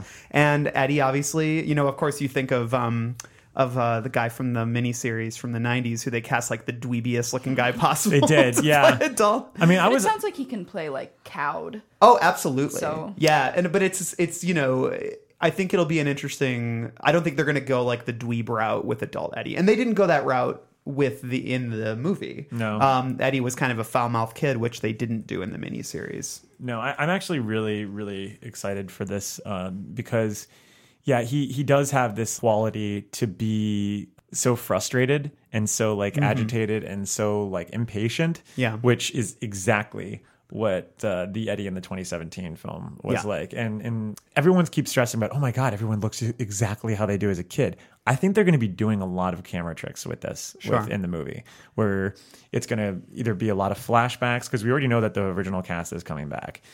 So I think that there's going to be maybe some weird things that like even Pennywise does to like kind of make it seem like as if they are they see their reflections or they see like maybe other cast members see their younger selves like or their friends as younger selves also or something like or we're that. doing fast cuts in between back Yeah. and forth. Yeah. Exactly. And like I so I that's dig kind of it. cool. Like I, I really like that a lot. And Eddie was one of my favorite characters, Jack Dylan Grazier. It was so funny in that Great movie. young actor. Yeah. he's uh, he was also the lead on a sitcom that I thought got canceled prematurely. Oh, what it's was called that? Me, Myself, and I. It was on NBC. I was reviewing it for AV Club, Oh, which that's is uh, why I was mad it got canceled. I was 'cause gonna then say. I was losing a paycheck. Yeah. but. That would make sense. But no, I thought it was funny. Yeah. Uh, so, and then as Stan, we've got uh, a guy that I'm not familiar with, Andy Bean. Yeah, but he looks just like uh, Wyatt Olaf, who played him Yeah. in the 2017. It's one. funny. I saw two different photos of Andy Bean. One where he looked kind of, you know, like a normal adult, and then one where he was like ultra hunky. Yeah. like tatted up, like super hot. So good for him. Yeah, I mean he's been in a he's been in a few movies. He was in Here and Now. Uh, he was in uh, that show Power, uh, where he played Greg. Wait, Here and Now is that the one with like Thora Birch from the '90s? no, no, this is from uh, this year actually. It's uh, the TV show Here and Now, which is that show that you didn't Oh. like. Uh, you said that was just insufferable. Wait, is it? Yeah, it's that one with Tim Robbins. Oh yes. Wait. Oh shit. He's on that. Uh-huh, yeah. yeah. I, I watched that entire season and didn't Yeah. know the title of it. He was also in uh, Transformers: The Last Night, which was not a good movie. He I plays saw that just as a well. lawyer. So they really are going with a lot of unknowns in this. Like, I mean, look, like I'm, good move. you know, which is It's a awesome. good mix, though, as, Yeah. as you'll as we'll see. Well, I don't know. I mean, a lot of like That's James. what I'm saying. It's not a not a. It's not all of them, but like the ones that like I mean, I guess you could say James Ransome's an unknown. for the most I know for who most he is people because yeah. I'm a, I you know I, I watch stupid shit. I think anyone who loves The Wire knows him. Like mo- Yes. most of the comments I saw on Twitter and on Facebook were just like, "Oh God, I love him in The It's Wire." Ziggy. You know, yeah, exactly. Yeah, he's worked with he's worked with David Simon on a lot of his shows. Um, he was on Generation Kill. He was one of the leads on Mhm. that, Yeah. which is a great miniseries. And he was also in Treme. He played um, Kim Dickens' chef friend in New York. Love Kim Dickens. Let's go to the real no name though, who's playing Ben. ben. Jay Ryan. Yeah. I had to Google who he was on Top of the Lake, which I've watched. And he was good on Top of Mhm. the Lake, but I don't remember much. I didn't like the first season was good. I, I like the second season a lot more of that show. Do you know Top of the Lake at all? Dude, don't spoil it because I still have to. Okay, I won't spoil it, but I'll just say that he's in the first season and he's very striking. Like he's I can see why he's getting a lot of work. He's very very striking to look at. And when I looked at his resume, he's done a shitload of stuff in New Zealand. Yeah, well, he did Neighbors, which is their huge show over there. Yeah, and then he um but he's just starting to kind of break into acting over here. But I don't know, I was looking over his IMDb a little bit and there was talk of like back in 2003 he did like a one-man show where he played eight characters and Yeah. it got like really great reviews and I'm like, well, maybe Yeah. this guy's like really legit. When Ben is supposed to grow up to be like hot as fuck, John Ritter hot? Nobody's John Ritter hot. John Ritter he John Ritter played Ben. He and did. He did. Uh, I actually don't love him in the miniseries, but I don't think he's that hot. I think he's very hot. I think he's pretty hot in Problem Child too. Not the first Um, Not the first or the third one. Uh, I would say that uh, you know one of the- another big role uh, for um, for Jay Ryan was the lead role in Beauty and the Beast for CW for four years. He played Vincent Keller. That's wild. I've I never watched that show. Never did either, but um, That was kind of like during the era where they were rebooting all these monster movies and making the monsters really hot. Mhm. Like uh, Aaron Eckhart We're played still like in that era. Frankenstein. That's still happening. But it was like it was like the it It's was like like, the every guy. Pattinson Twilight era. I don't think we're I think that we're at least embracing like making the monsters kind of monstrous. oh, I see what you're saying. Yeah, I like- thought you meant just like fucking monsters. No, oh, well that yeah, we're definitely fucking monsters, but uh he was Oh. also in that sh- that uh, short-lived TV show that Spielberg had been working on for years, Terra Nova. I, I don't even remember. There's like a that. bunch of dinosaurs and stuff in it. It was pretty. that sounds great. It was. It's, it would have been great, but it wasn't. It just was not great. But well, um, there were a lot of people disappointed with this casting because I think they really were expecting Ben to be played by like somebody well known. Like a lot of people were bemoaning the fact that it wasn't Chris, Chris Pratt. Pratt. A lot of people were uh, relieved it was not, Not Chris, Chris Pratt. Pratt. I was of that camp. Um, I, was Pratt would've personally been good. Somebody had mentioned last week when we were discussing how we were really campaigning for Jerry O'Connell, and by we I mean me. uh, I was too. And I, I just like that, thought, thought that idea was great. But then somebody recommended Joel Egerton, and then I became were holding out convinced. for Joel. And I really was. Like, I was convinced that that was going to be the casting because Ben's a pretty substantial role. It's not like Stan, and it's not even like Eddie. Like he's he's right there as like one of the main leads. So this is going to be a big deal for Jay Ryan. Like this will be a big kickstart for his it could career. be yeah, best star making You know? role. And the thing is, I think I don't know. I was a little disappointed when I saw it too, only because he just kind of he looks like a boilerplate hunk. Yes, Well, exactly. he looks younger than all of them. He Yeah. does, yeah. He looks way younger. And he plays a young character in Top of the Lake. Mhm. So maybe they'll do something. I mean, Ben, when he does, I don't want to spoil anything for the book, but he has like his problems that sure, yeah, make him Yeah. maybe maybe age him prematurely. in They a way, might, so. you know. I just, I kind of wish, like, like Egerton was so perfect, Yeah. and he actually even looks like the but kid. Edgerton's a huge star right now. yeah, but so is Jessica Chastain, Yeah, and but- Bill Hader. you I, know. yeah, I, that's true. Wait, Yeah, are you Mac- saying that uh, these two are going to Oh be yeah, in the movie as well? Well, you know, speak of the devil, we uh, uh, we let loose those names, I guess, right now, or I did. Well, we called those names in 2014. Yeah, Like- Yeah. well, at least two of them. Yeah. Well, yeah, because we said Bill Hader back then too, Mhm, didn't for we? Richie, yeah. yeah, and we said um, We said Jessica, Jessica Chastain. and Jessica Chastain. I feel like was kind of a given. She was Yeah. Mm-hmm. in Andy Muschietti's mama uh, before she kind of really broke. Well, that actually that movie was released like the year she really blew up, and she Yeah. was nominated for an Oscar for um, for the Malick movie, uh, The Tree of Life. Yeah. and um, and yeah, so uh, I thought that was it's it's brilliant casting, and also I feel like Jessica Chastain has done kind of a neat job of oscillating between awards fodder and more mainstream fare. Um, I think she's great in everything I've seen her in. Um, Yeah, I mean, I I still love this weird alternate reality version of this movie where they cast like kids that were formerly in like Stephen King movies as kids, Oh like the idea of like Drew Barrymore playing Bev and Corey Feldman. Corey Feldman Playing playing, Ben. yeah, like something like that. Spacek is Sissy one of the Spacek guys. is one of the guys. you know, yeah. I could actually see Corey Feldman as Stan. yeah, could work. I don't even think he's Jewish, but um, you know, doesn't. But hey, sure, let's go with it. I love Um, Feldman. well, you know, we have Bill Hader was Richie, which was rumored for a while, and so is James McAvoy It's as just Bill. perfect and it's casting. great. Uh, The the the Bill Hader as Richie is the thing I'm most excited for. Yeah, It's gonna be amazing. like it's like I'm so excited. It just for that. makes so much sense. And maybe it's because we're thinking about Harry Anderson because he was so tall too. Mm-hmm. And I mean, I mean, obviously, Hater's really funny, and we know he can do drama as well. And he's got the same comic sensibility. Like when he's being funny, he's funny in the way Richie is funny in the book. Yeah. And also, he has not. I wouldn't say he's very similar to Harry Anderson, but there's shades similarities. Like the way they talk, I think, is very similar. Rest in peace, Harry Anderson. By the Yeah. way, I wrote that obituary. It was very sad. very sad. Um, it's gonna be interesting with just seeing him amidst this ensemble too. Like Mm-hmm. I feel like we've seen him do drama, especially if you're coming off of Barry, which I know a lot of you are. Yes. um, Love Mm-hmm. Barry. which is funny as well. But seeing him amidst like all these other very serious actors, he gets to be comedic and kind of waffle in that way. I feel like it's going to be totally new Mm-hmm. for him, and it's Yeah. going to be really cool. It's def- it's definitely going to be oh this is a Bill Hader we haven't seen before Right. and like and that's kind of what's great about him why I love him so much and why I'm going out on a limb and saying that I think he is honestly the best uh, alumnus of Saturday Night Live like I think he's the most multifaceted Of I think all time? of all of them yeah come on. I really do no I, I I'm Bill especially Murray? after especially after Barry Bill Murray's never really written his stuff like like like Bill Hader has though like Bill Hader's like he's he does every he does everything Let's give Hater ten more years before you say that. Hey, I'm, I'm all I'm, I'm saying all is- on board with Hater. Hey, you don't you don't you don't do these call outs until uh, you know when it when you're close to You're like to me the giving reality. preemptive five nosers. I am.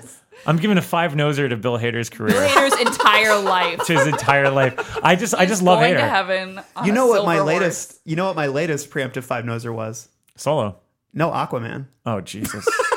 I can- you're on, you're on, you're on there. You are literally Aquaman without the skills, so you're gonna fucking drown. Uh, Um, Um, Well, I- I'll say that I think that there's.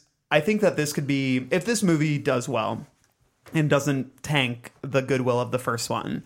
I think that Jay Ryan, James Ransone, or Bill Hader. I think Bill Hader will reach another echelon in terms of what he's allowed to do in Hollywood. I think that combined with Barry will start landing him roles that people never thought of before for him, which is I think will be very exciting.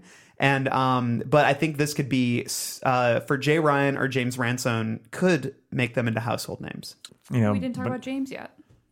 James McAvoy. Well, I, I don't know. I, don't- that's the thing is I don't have a ton to say about McAvoy. He's a fine Bill. I He's a think. great he's a great actor. I mean, really he's you know He is very You hot. think he's hot? Yeah, I think he's kind of hot. I think he's hot and like wanted. I think he's hot in everything in life. I in that movie uh, Atomic Blonde, he looks like a psychopath. So and Splitty looks like. Um, you think a it's hot? No, I haven't seen that movie. But I don't know. It's- He, I He's, feel he's like, got the he's the gaunt, intellectual looking. I just worry that he's he's been doing such um, cheesy fare like of late. like split. Split and then haven't Wanted seen too, and like I feel and then wait, what was the other Atomic? Not Blonde? wanted to Atomic Blonde. Yeah, like it's like he's he's playing. He's been acting in movies that require a certain amount of camp and cheese. yeah, which is, what makes me It Makes concerned. him like the next Tom Hiddleston. Like it's exactly what Tom Hiddleston was doing. yeah, although Play, Hiddleston like, the would have been psycho great. in like genre flicks, and then he'll also do something like fucking High Rise or whatever. God damn it! Why didn't they go with Hiddleston? He even looks more like. Uh, oh, I think I think he's a little too British, even if he's doing an American accent. you think so? Yeah, like I thought I very I liked him in oh, okay, well, Kong Skull Island. His character was useless, even though he was the ostensible lead, Mm-hmm. and I didn't really buy him as like the character that he was playing. Okay, well then but that's I'll fair. say that I love Hiddleston. Yeah. but I, I think McAvoy's better here. But you know who they should have got Hmm. because I always I used to confuse James McAvoy with Matthew Reese. Matthew Reese would have been awesome. Matthew Reese would have been incredible. Oh my god, isn't he a He's uh, little- the lead on the Americans. He might be a little too You old. guys just love the Americans. Well, he's. I, well, he would have been A- a great Lewis Creed, though. he would have been a great Lewis Creed. He's he was also in the Post, the Steven Spielberg film. Uh, but sorry, I, I don't know why he doesn't. No, work he would have more. been fine. He's only 43 years old. Yeah. It would have been, would've been great. I think, I think James McAvoy will do a good job. Yeah, I do he'll- too. he'll be I- I'm fine. actually- I'm I just exci- don't have like a connection to McAvoy. I think he's gonna. They they probably cast him because he leads all the X Men and all those movies, and they're like, oh well, he's a good Oh, He leader. really does look like the kid. Like of all, And he does look he like the kid. Really looks like. Yeah. the Yeah, kid. that's true. It's good casting. It'll be good. so, what's your favorite casting out of this? We all agree. What? Like, I think hater. Yeah, haters Well, for me. I'll yeah. just say that hater, obviously, but I'm gonna go. Ransone is very exciting. Yeah, I knew that. That was yeah. Because yeah. Eddie's such a good. I feel like Eddie's a really great role, especially if you've got somebody who's willing to kind of go dark with it. And um, knowing Ransom, like he's going to go dark with it. And I, because you know, no spoilers, but Eddie's got kind of a wild journey throughout the second half of it, and I think that he'll be able to pull off the emotional aspect of it really I well. feel like Chastain has the hardest job. Everyone's been saying she's going to do it, and now she's going to have to surprise people somehow. and and that it's gonna be character tough. is like meant to be so magnetic, you know. And it's like Well, that's y- obviously she is, but it's a hard thing to ask of, a, of an actress. Yeah, I just feel like she's got to, she's got to pull some out that we're not expecting. how crazy would it be if uh, Andre Holland gets the the role for Mike Hanlon because he's Wait. going to be in Castle Rock. Yeah, but he's a little too young, isn't he? No, he's 38 years old. I just looked it up. Really? Uh huh. Wait, wasn't he? He was in Moonlight. Yeah. playing like a high schooler. Uh, no, he's playing like he was playing like a like Oh, he 20 was the something. older guy. Oh, he's older. Yeah, okay, my bad. I confused him. but not Yeah. that older. I mean, he was only like a couple Wait, years that older. would be great, especially because Skarsgård is also in. Castle exactly. Rock. So that, that that would be really wild. if I'd be that's- into that, yeah. I would too. And he's great. He's Although the great, way like- that they've been talking about Mike in the movie is that he's like in bad shape. So oh yeah, like because he's like supposed to be like a drug addict, addict. and he's probably looks a little bit older than everybody else so that's the only thing is i feel like holland at least when i look at him i see somebody who's much younger um, even if he is 38 hey he takes care of himself I don't I don't want Mike Hanlon to be a some drug old addict. some old man. well, it's funny that you say that. When I Googled, um, or when I Twittered Mike Hanlon's name, the first Twittered? I Twittered. Well, I searched on Twitter. Uh, the first thing that I saw was. Um, somebody being like, "Please do don't don't make Mike a drug addict," Yeah. and it was like a huge post about it. Yeah. It's- I mean, there, it's a- there, there are a couple great candidates that people have been kicking around too for him. Um, I'm going to totally fuck up the name, but um, uh, Chiwetel Ah, Ejiofor? Ejiofor? Ejiofor. Like, Yeah. I actually really like that he casting. could be good, yeah. Uh, and um, David Ayolelo. Oh yeah, Like, he could I be f- good. Think he would be really fucking good. I don't want Anthony Mackie. I don't think want he's Anthony too Mackie. known because of the Marvel movies. And Didn't I just, he say Anthony Mackie in 2014? We, I think we had him in there, but, But that I've was changed. But that pre-Marvel. was before he was like really big with Marvel now, and I just don't. He, th- you want to talk about someone who I think looks young? I think he always looks young. Like I think he always looks like he's only been like one or two years removed from Eight Mile, like which He's is also where he jacked to hell. was. He is, and Mike Kenlon is not jacked. He like works in a fucking library. That's not going to happen. And is So, addicted to drugs apparently. and Who's apparently, the it's, Oscar Like, winner from Moonlight? Uh, he might be good. I can't remember his name right now. well, Barry Jenkins, because he's. The, I don't think any actor has won from Moonlight. No, an actor won. Um, I can't- he's in Predator. I can't remember his name. No, no, oh, Trevante wait, no, Rhodes no, did not one. Trevante.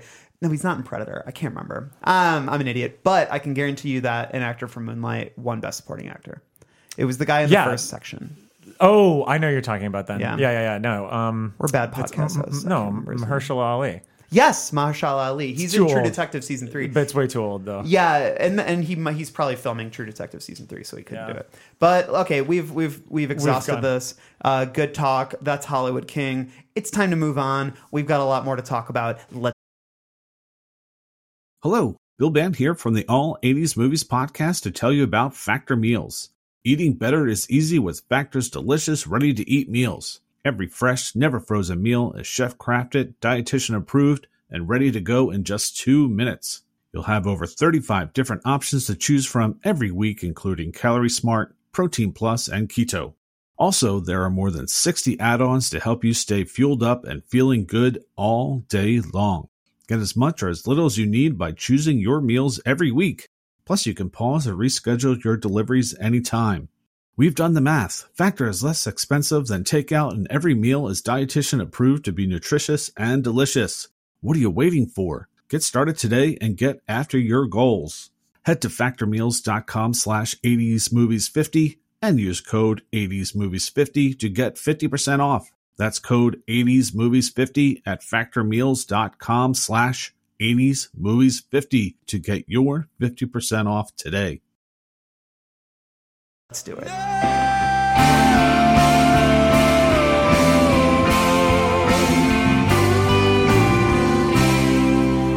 So, one thing we don't get to do a lot on this podcast, we're always talking about new films, new movies, and we're talking about old books. But guess what? We've got some new material here, and it's very exciting. And so, earlier this week, Stephen King, or was it last week? No, it was this week. Oh, no, no, no. Um, This short story. The short story? No, it was last week. Lori is a 32. Well, it was 32 pages in my in my uh, Double spaced. double spaced on Stephen King's website, uh, which I read on my phone. But it was very good. Uh, short story. It's called Lori. It's about an older man whose wife has recently passed, and his sister, to cheer him up, gets him a dog that he wants to get rid of. And it's a very light. Like you keep waiting for the darkness to come, and it does eventually. Uh, and it takes place in Florida, like Dumaki, and it it kind of has that sort of you know sunlit, warm quality to it.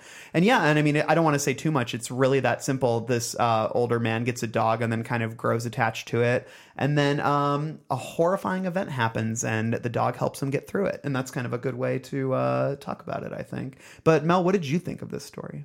I liked it. It felt like a light snack.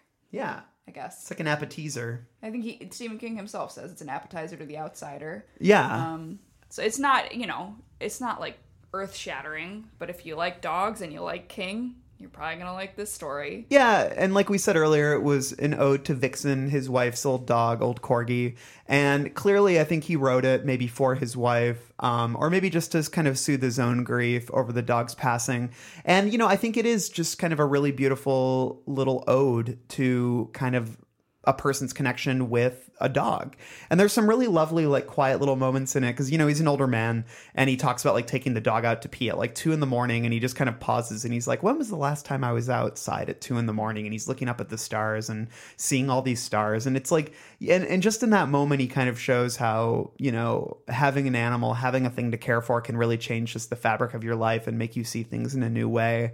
And it's just very much sort of a, uh, I mean, obviously, I was reading it with my cat sleeping next to me, and I was like so googly eyed um, over her and like hugging her after. And so I think that if you have a pet, it'll make you want to go hug them, and if you don't, it'll make you maybe want one.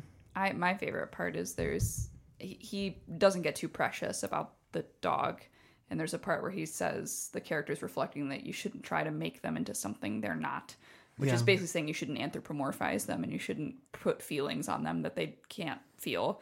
I mean, the dog shits and pisses all over this guy's house. Like Mhm. it's not like some sort of homeward bound esque thing, and it's not like the dog looks at him and there's a moment, and it's a very realistic portrayal of a relationship between a man and a dog. And Yeah. like Randall is saying, it's sort of like how yes, you build this relationship with the animal, but it also disrupts the patterns of your life so that you notice things you might not, and you just live a different, a completely different way because of this. uh visitor.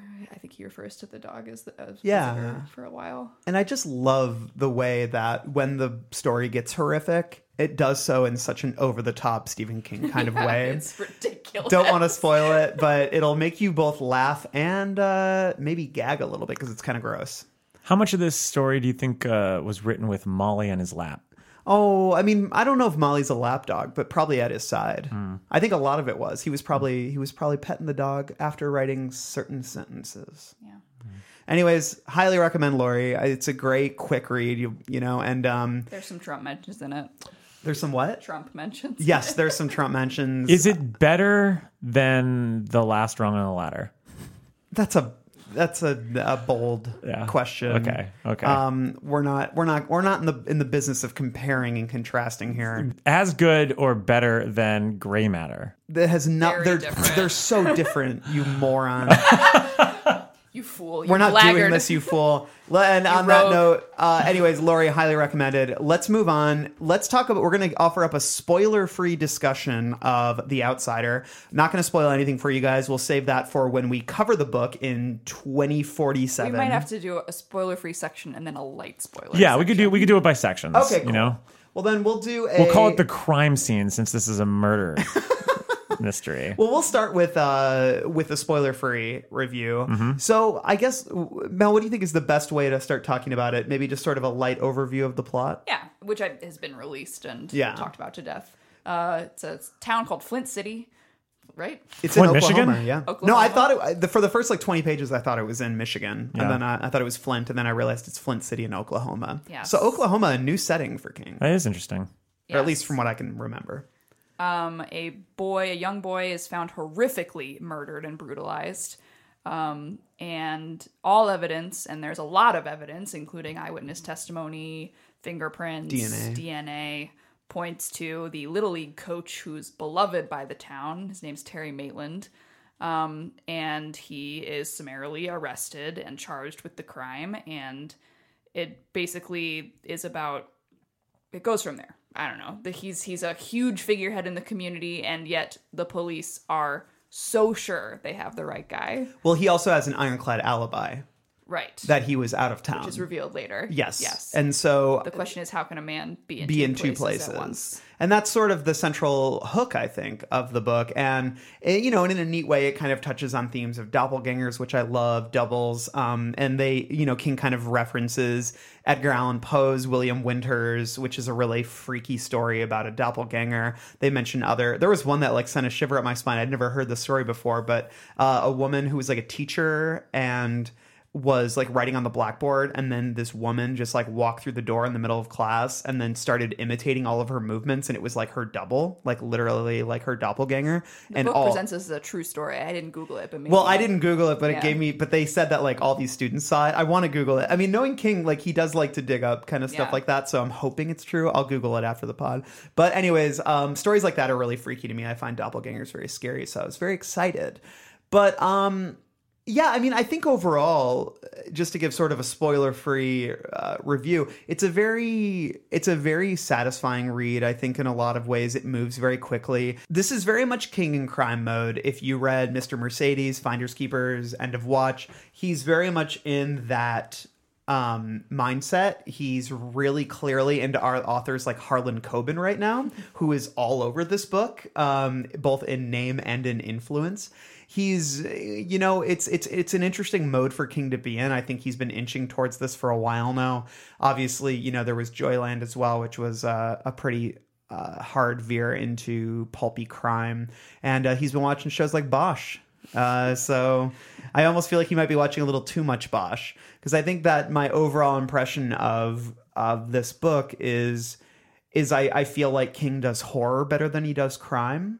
Um, and as much uh, he's there's still a lot of the King touches here. He you know he's working with a small town. He's building an ensemble of characters. He's um, you know very much interested in the minutia of their daily lives and about bringing people together to to pursue a goal um, and a big final confrontation things like that it's it's a lot of fun and it moves really quickly and it's very entertaining but i think ultimately i'm lacking with this book uh i think that there is almost a lack of personality uh, to the book. I wanted a little bit more nuance to the characters. I mean, one of the things I love about King is that he can give us these really interesting, strange ensembles that have so much texture, and there's so many different characters, and there's so, they all represent certain things or different mindsets. And I felt like the ensemble on this book was a touch um, monochrome, I guess. Um, I wanted there to be a little bit more variation. I had trouble connecting to the protagonist. Uh, his name is Ralph Anderson. And, you know, it has some interesting moments, but I think that uh, King presents a really interesting setup, and then the story really changes very drastically. And I think one of the things that I was most interested in early in the book, you know, really based around the hook that we've been discussing, is is kind of uh ta- is, is i- it's sent to the back burner as the story evolves and i found myself wanting that a little bit more but that's sort of a broad overview mel what do you think I am in agreement with much of you said with much of what you said in terms of we don't get to spend enough time in the interior lives of these characters. So we don't get to know them very much at all. We kind I I think this book is so plot heavy and so technical. Mhm. I think his obsession with crime is leading him down some interesting avenues research wise, and Yeah. it shows that he's done his homework. But the book is just dialogue and plot and motion and not a lot of interiority and Yeah. we just don't get to connect like you're saying i think it's interesting that you said it moved really fast because to me it did not Yeah, It see, kinda I thought crawled. it. I thought it did because I guess because it's so plot focused that it, and it- you know, he's obviously working within the realm of like, you know, A leads to B, leads to C, leads to D, He's and we. so meticulous. It reminded me of your complaint about the ta- the scene in the Talisman where the guy goes up the ladder and he outlines every specific Well, I- step. And yeah. I it felt like that. I was like, God, I get that you're trying to be thorough, but like, let it let's move it along. I'll say that when I reached sort of the beginning of the third act, Mm-hmm. I was really feeling that way. There was a couple conversations where certain plot points and exposition-y kind of things were being outlined and I was like, guys, we have to keep moving. like and that's the thing is it's wild that there's not more uh, character development and interior thought because you know the book still runs 560 pages. Exactly. It's And- so weird. and it's, it's- such a this is like a weird book to me. It's all plot. Yeah. It's all dialogue. It should be breakneck. Yeah. And, and yet I'm kind of like it's just point A to point B, point A to point B, point A Yeah. to point B. And the, the idea, the story is very intriguing. Yes. And I do love the way it changes and how the acts are so different from one another. So in a big picture way, you're never really bored, but for me getting through some of the sections was was a bit of a slog. That's a good way to put it. The big picture isn't boring because I was always intrigued by what would happen. I was very much along for the ride, but I'll say this though. This was one of the rare King books where I felt like I was a few steps ahead of everyone else in the book. Sure.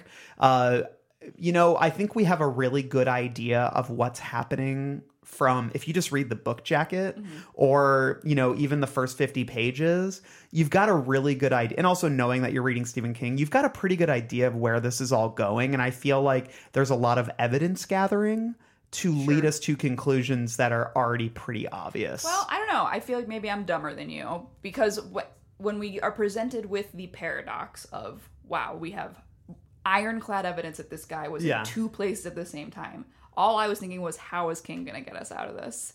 That's interesting. I guess for me, I was like, I guess like my mind, and I'm not saying that I'm right or wrong. I'll just say that like what I figured was happening, which I based primarily on, w- you know, knowing King and knowing what he's been up to. And also, I'll say this just very lightly th- there is sort of a similar plot thread in End of Watch, the final uh, Bill Hodges book. Which I, I had not finished Yes. the Hodges trilogy. Randall has. I have read them all, and I will say that that probably was on my mind too, especially considering I knew that a character from the Bill Hodges universe, uh, and this has been revealed, I won't say who it is, but King did write about it on his Twitter, uh, is in the book. And so I guess I had that in my mind. And I guess if you go into this book with End of Watch in mind, you'll probably have a good idea of where it's going. But yeah. So you would say it's in the Stephen King universe then? Oh. Well, how, what do you mean by that? Well, I guess well the Hodges trilogy does that exist in the traditional Stephen King universe? I mean, I assume all of them exist in the tr- Right? traditional Stephen King universe. so I guess this would be considered part of like Yeah. the King Yeah. universe. I mean, then. there's no de- book it that I would say definitely does. doesn't. Yeah. Weird. That's but crazy. I will also say when you said um, uh, this is the first Stephen King book where I felt uh, blank, and you s- you said I, Not was, the I was first, ahead of but, the yeah. writing. I thought you were going to say this is the first Stephen King book where I kind of felt like oh this is like the real world that I recognize, and I definitely got more of that from this one than I've gotten from Sure. a recent Stephen King book. It definitely felt like like the modern world times. of today. Yeah. Even though one review I just read was like, these people don't text. I was like, it's true, they really don't. But like, I don't know how much Steven texts. Why does Like, everyone call each other? Yeah, everyone Yeah, still nobody calls does each that. other, and like, there's there was a complaint in a review about like I don't know, like increased. uh technological advancements and crime stuff that he probably just doesn't know about he Yeah. i mean it's whatever that's fine i don't really Also, it is small town Oklahoma, Right, though, so it's they might small not town have all Oklahoma. the all the gadget, gadgets and gadgets. Um, uh, maybe one last thing before we move into a light spoiler discussion. Um, I'll just say this: I the one I saw one review floating around out there, and no shade, it's not a bad review by any means, but it describes the book as um, it, an it for the Trump era. And if you have not read the book and you're expecting that, please don't expect that. And I think you'll enjoy it more. That is, to me, a very very strange read of the book. Neither of us understand this comparison. Yeah, I- it's it. I would say that it, aside from the mutilation of children, um, I don't see a lot of. Well, I guess like the mutilation of children, and then you know there may be a couple other small things that I won't spoil just yet. But I, I think that's a it's a big stretch, and I think not the kind of um, approach into the book that I would take if you want to enjoy it. Yeah. So, any final thoughts before we move into a spoiler Mike, space? do you have any non-spoiler questions or? Well, was it scary? There were Yeah. sections of it that I thought were Yeah. scary. Yes. Like king scary. Um, Yeah. I mean, there's a couple. It's not a horror novel. Yeah. But- It- it's not straight horror, but I will say that like in terms of like there is horror to it, Mm-hmm. but I will say that in terms of um like I mean just in terms of sheer brutality of the central crime they're investigating, that's that could very well give you like nightmares. unique enough to separate itself from Yeah. the rest of the mystery And there genre. are, uh, there's set pieces and settings that get real scary. yeah. I think. Yeah. Yeah, I think it I think it does well in terms of um uh creating some Is- some king spooky moments. Is there a single mention or reference to Maine? Not that I remember.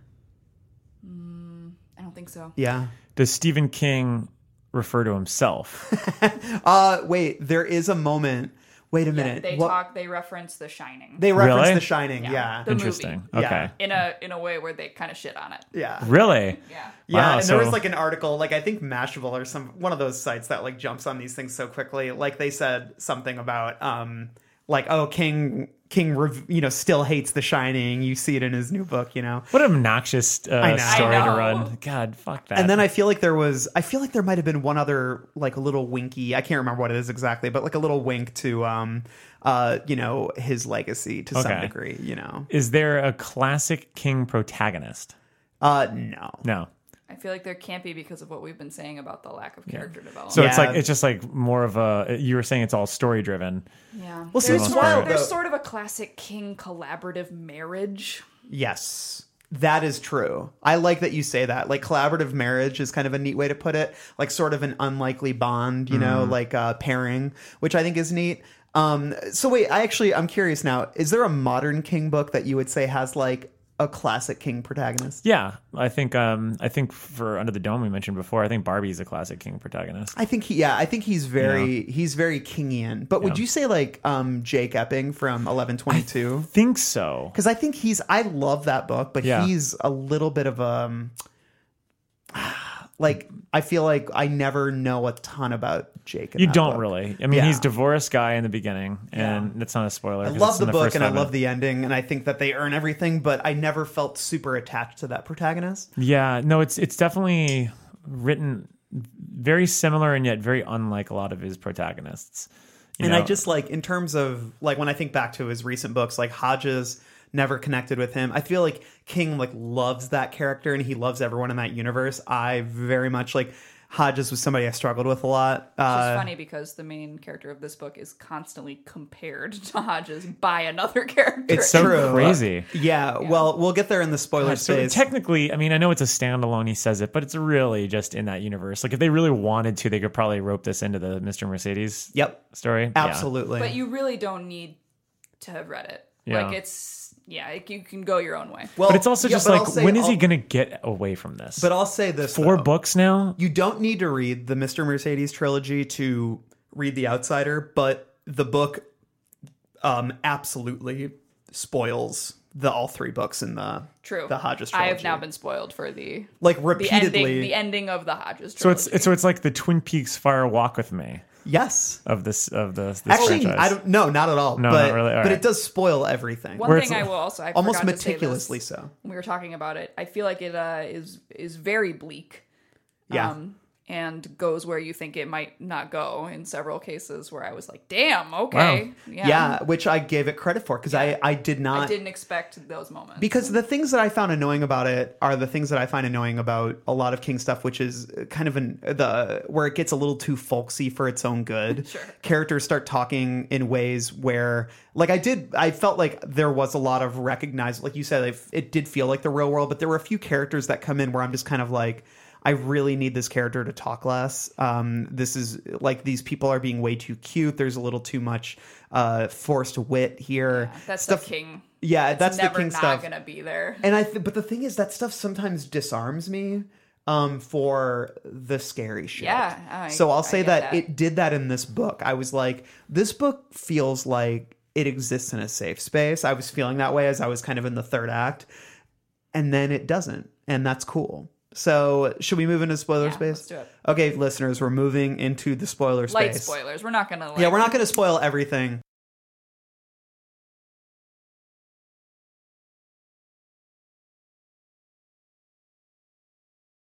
You're stepping into the crime scene. I think really, I just kind of want to talk about the Hodges stuff. Oh, I want to talk about um, how similar I think this is to Dracula. Yeah. Well, you start. yeah. Okay.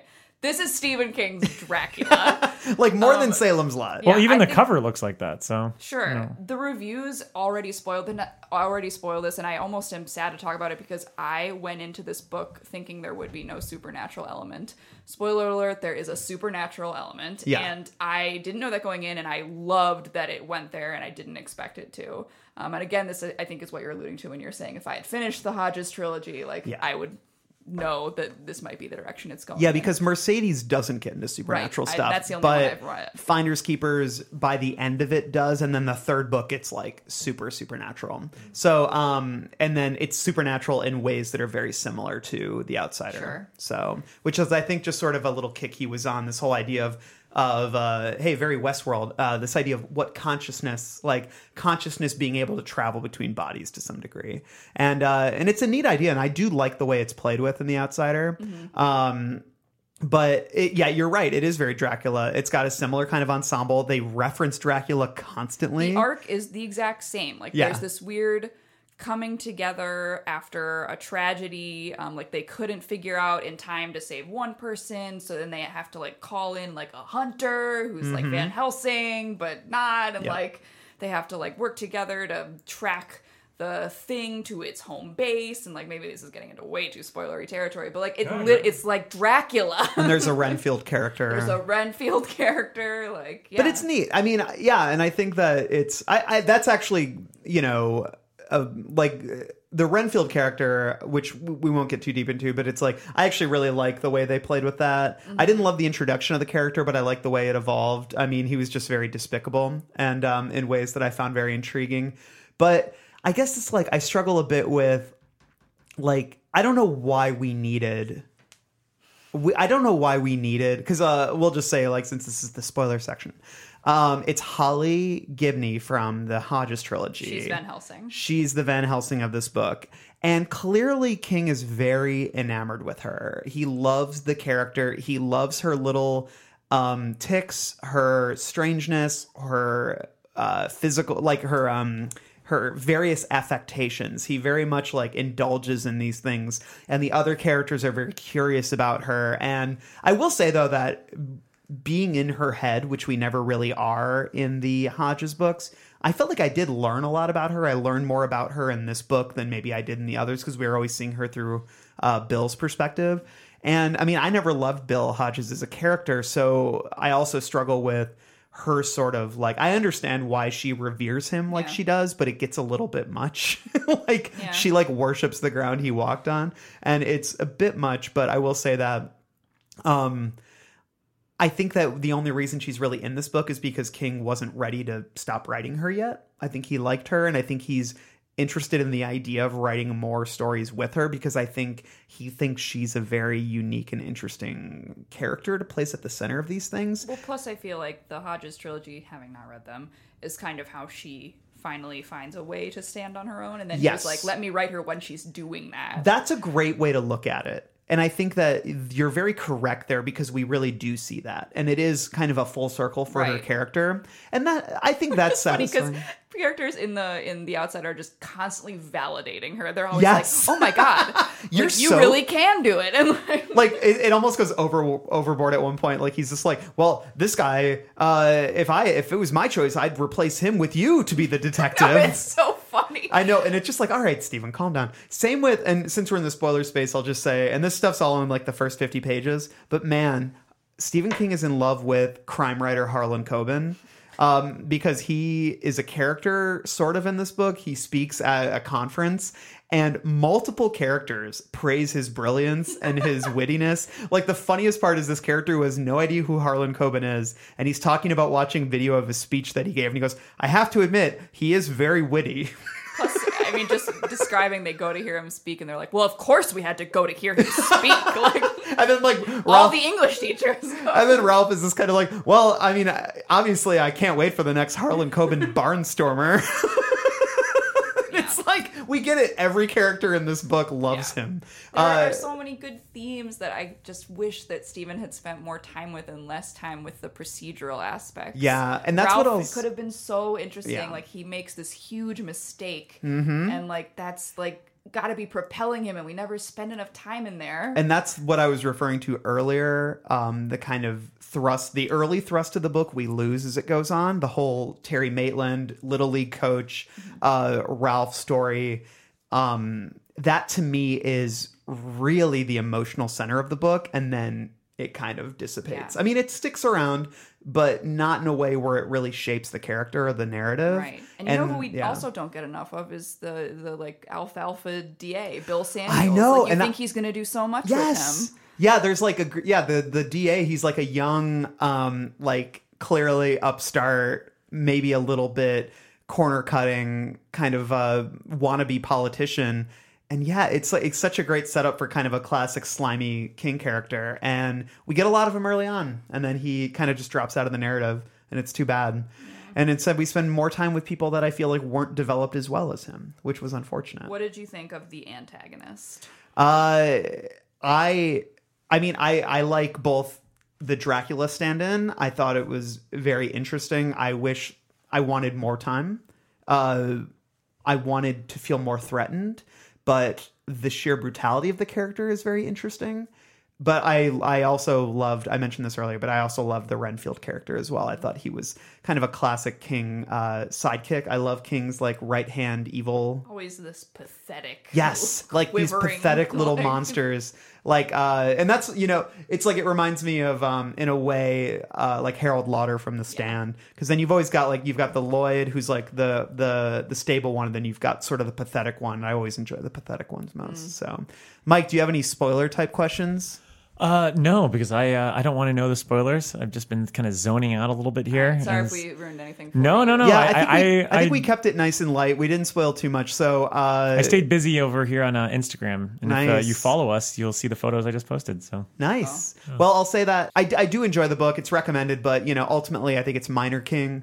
It's it's a good book to pass the time, but I don't think it'll be remembered as one of his uh, one of his strongest. I'd be. Do you think it'll get adapted into a film? Yes, I'm sure it's been optioned uh, Well, they because could all just- of his books are optioned. can't they just immediately. include it with the Mr. Mercedes series? Um, Or maybe. did too I mean, far? I guess actually, yeah, it could, it could be like a season. It like uh, could a- if if the if the woman they've cast as Holly like takes off and starts to really command the show and could ostensibly like take over. Uh, then I could see them doing a season that incorporated this, but I think that it would depend on whether or not she could carry the show. Which, having watched the first season, she's good, but she doesn't have a ton to do in the 1st Mhm. I think that it, you know we'll see as it goes on. the reviews of this book have been like really glowing. Yeah. Um, and I think a lot of them do say it's like a return to form in a way.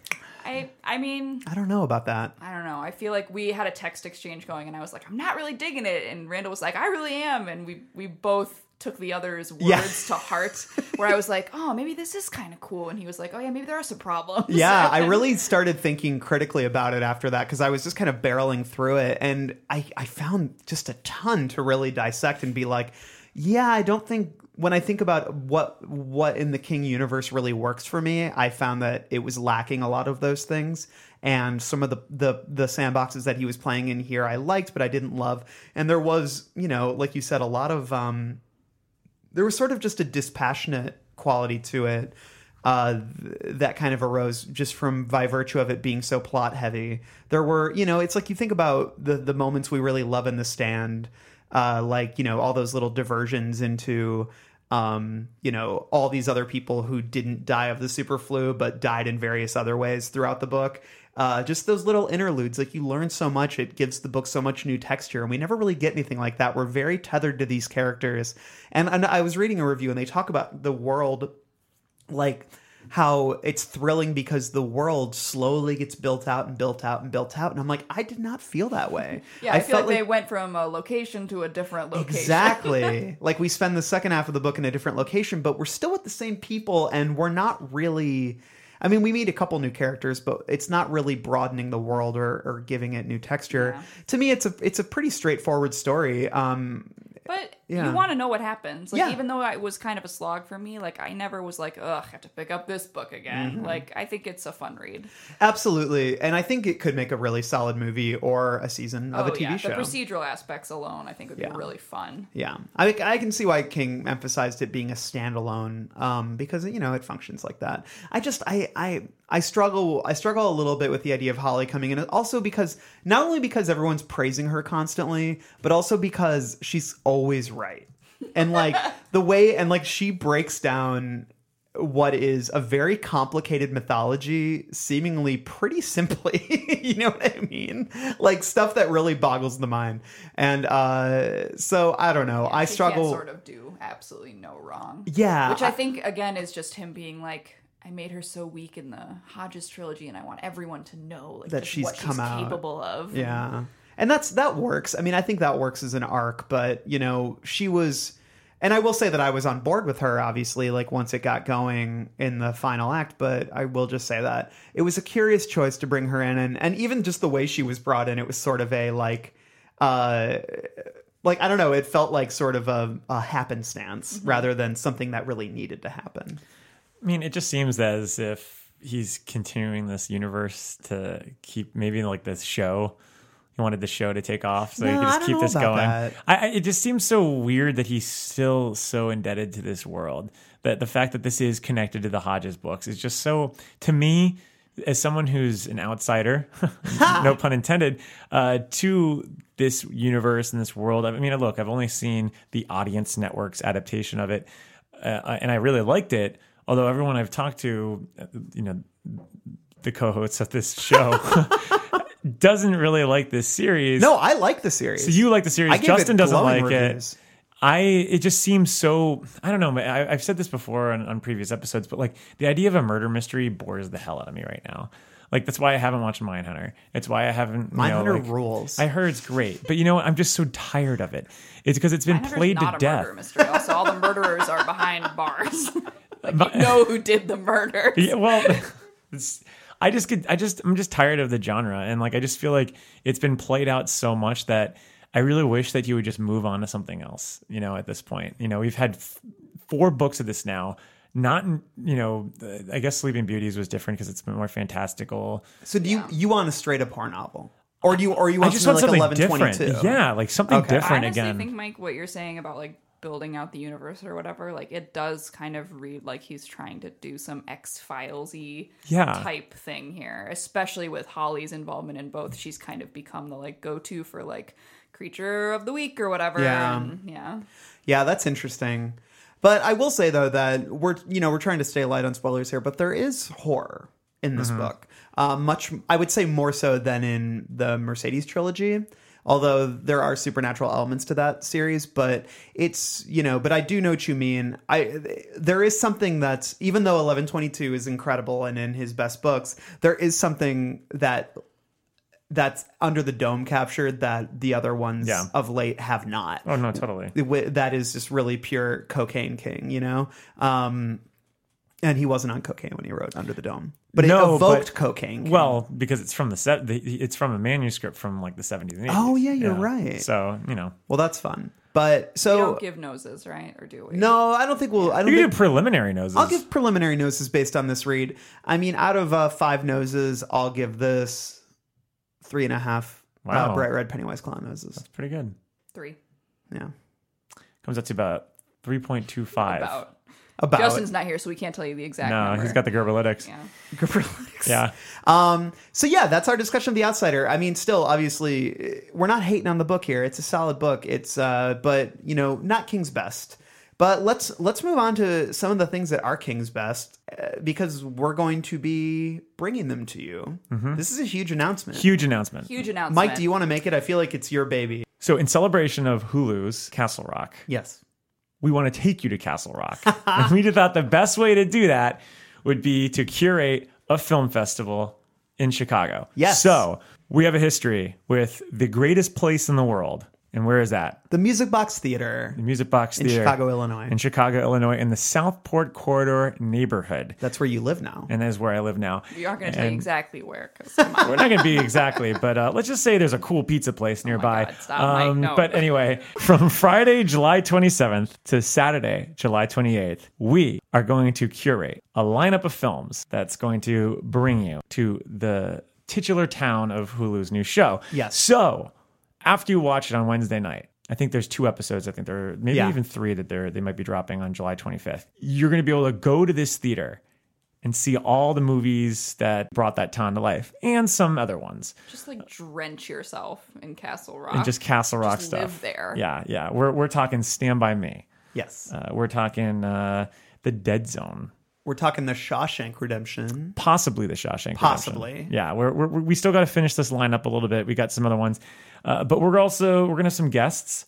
We're gonna have a live podcast recording. Yep. At the theater, so you could see us uh, do our magic.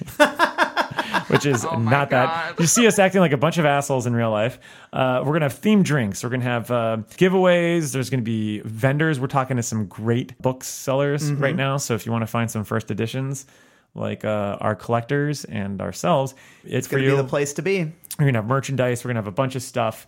We got a lot of awesome opportunities that are gonna be here, and we're gonna be talking about it a lot leading up to July. So that is the big announcement. It's very exciting. It's yeah. Hugely exciting. It's very exciting. So if you are looking to visit Chicago, that's a good weekend to do it. Mm-hmm. Yeah. surely is. July 27th and 28th. Mm-hmm. That's the time. So Friday night, we're gonna. It's gonna be an evening screenings. We're gonna have about three or four on that night, uh, and then Saturday's a full day. Yeah. We're talking like noon till Yeah. like w- two or three Get in the your morning. brunch. And then get your bun to seat. And we'll probably do some kind of party. Uh, we'll hang out with you guys. Mhm. We'll make something happen. We want to chat with you guys and talk all things King because Yeah. that's what we like to do. We might have, yeah. Well, we're, we're gonna definitely be having some sort of kickoff thing Mhm. around Chicago. Maybe at uh, one of our favorite bars. We'll, yeah, we're we're still in the this planning out. stages, but Yeah. we we are we are here to announce it, and Yeah. it's going to Yeah, be very it's a exciting. Hundo percent happening. And if you go to our Facebook or any of our socials for that matter, you will see a fun, exclusive little teaser trailer. Uh, exclusive. Made and Like- narrated by you. yes, yes. It's a fun little parody of uh, a film that we will be screening and a film that we consider the best uh, Stephen King adaptation. That's true. When So- we did our list, yeah. I'm Yes. not included in that. You week. are not, It's, it's good. yeah. So uh, very exciting. And some of the things that we're kicking around in terms of surprises, not just with people, but with s- some of the films and the versions of the films, is very exciting. Yeah. So um, stay tuned, uh, just like John Ritter. Uh, and uh, we will be expanding upon all the details, yeah, stay including tuned. ticketing. We're gonna have a lot of news coming up, but just you know, write in your calendar, July 27th, July 28th. Come see us and come back next week. We're going to be introducing a new segment. That you named. Uh, uh, yeah, that I named. I was very proud of it. It's called Lobstrosities, and it's going to be a chance for us to watch maybe one of the movies that we otherwise wouldn't get a chance to talk about that. Probably King wouldn't want to talk about either. Mm-hmm. We're talking about Children of the Corn sequels. We're talking about uh, Lawnmower Mangler Man sequels, 2. Lawnmower Man 2, Or Job's War. Play the unwanted children. The unwanted of children, Different franchises. and we're going to see is there any is there any uh, validity? Is there anything to, good to be gleaned from these films? Uh, it is called Lobstrosities. We're going to introduce that segment next week. We're looking forward to it. We don't know what movie we're going to watch yet, Not yet. but it'll be something probably really shitty.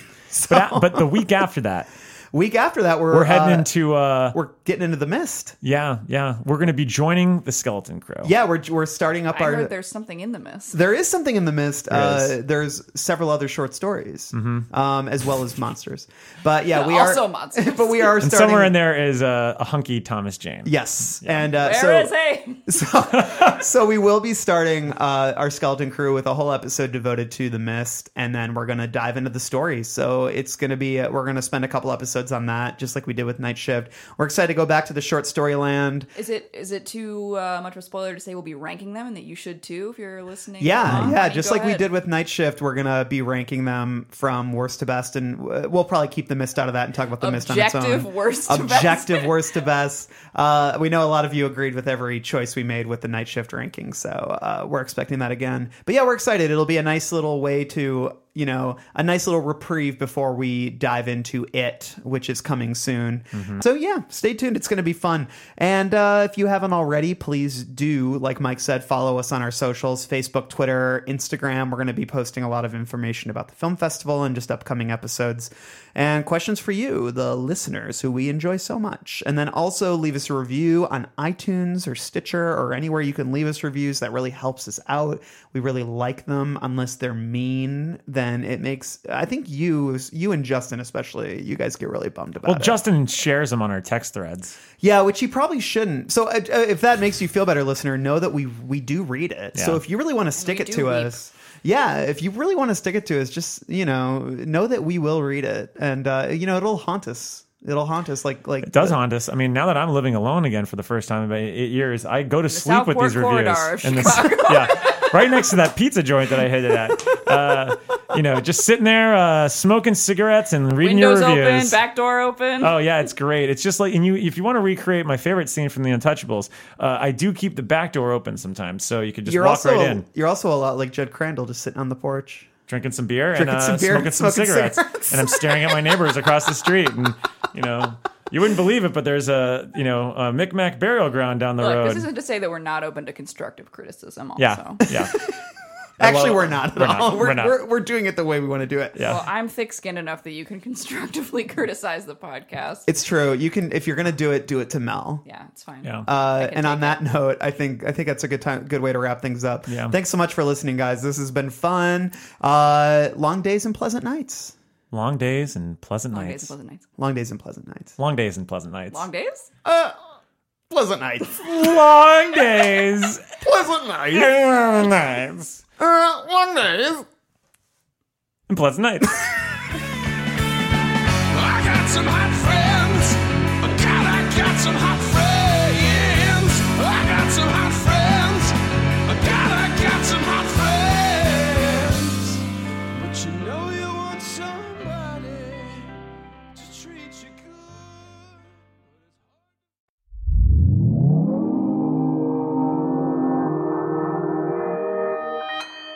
Consequence Podcast Network.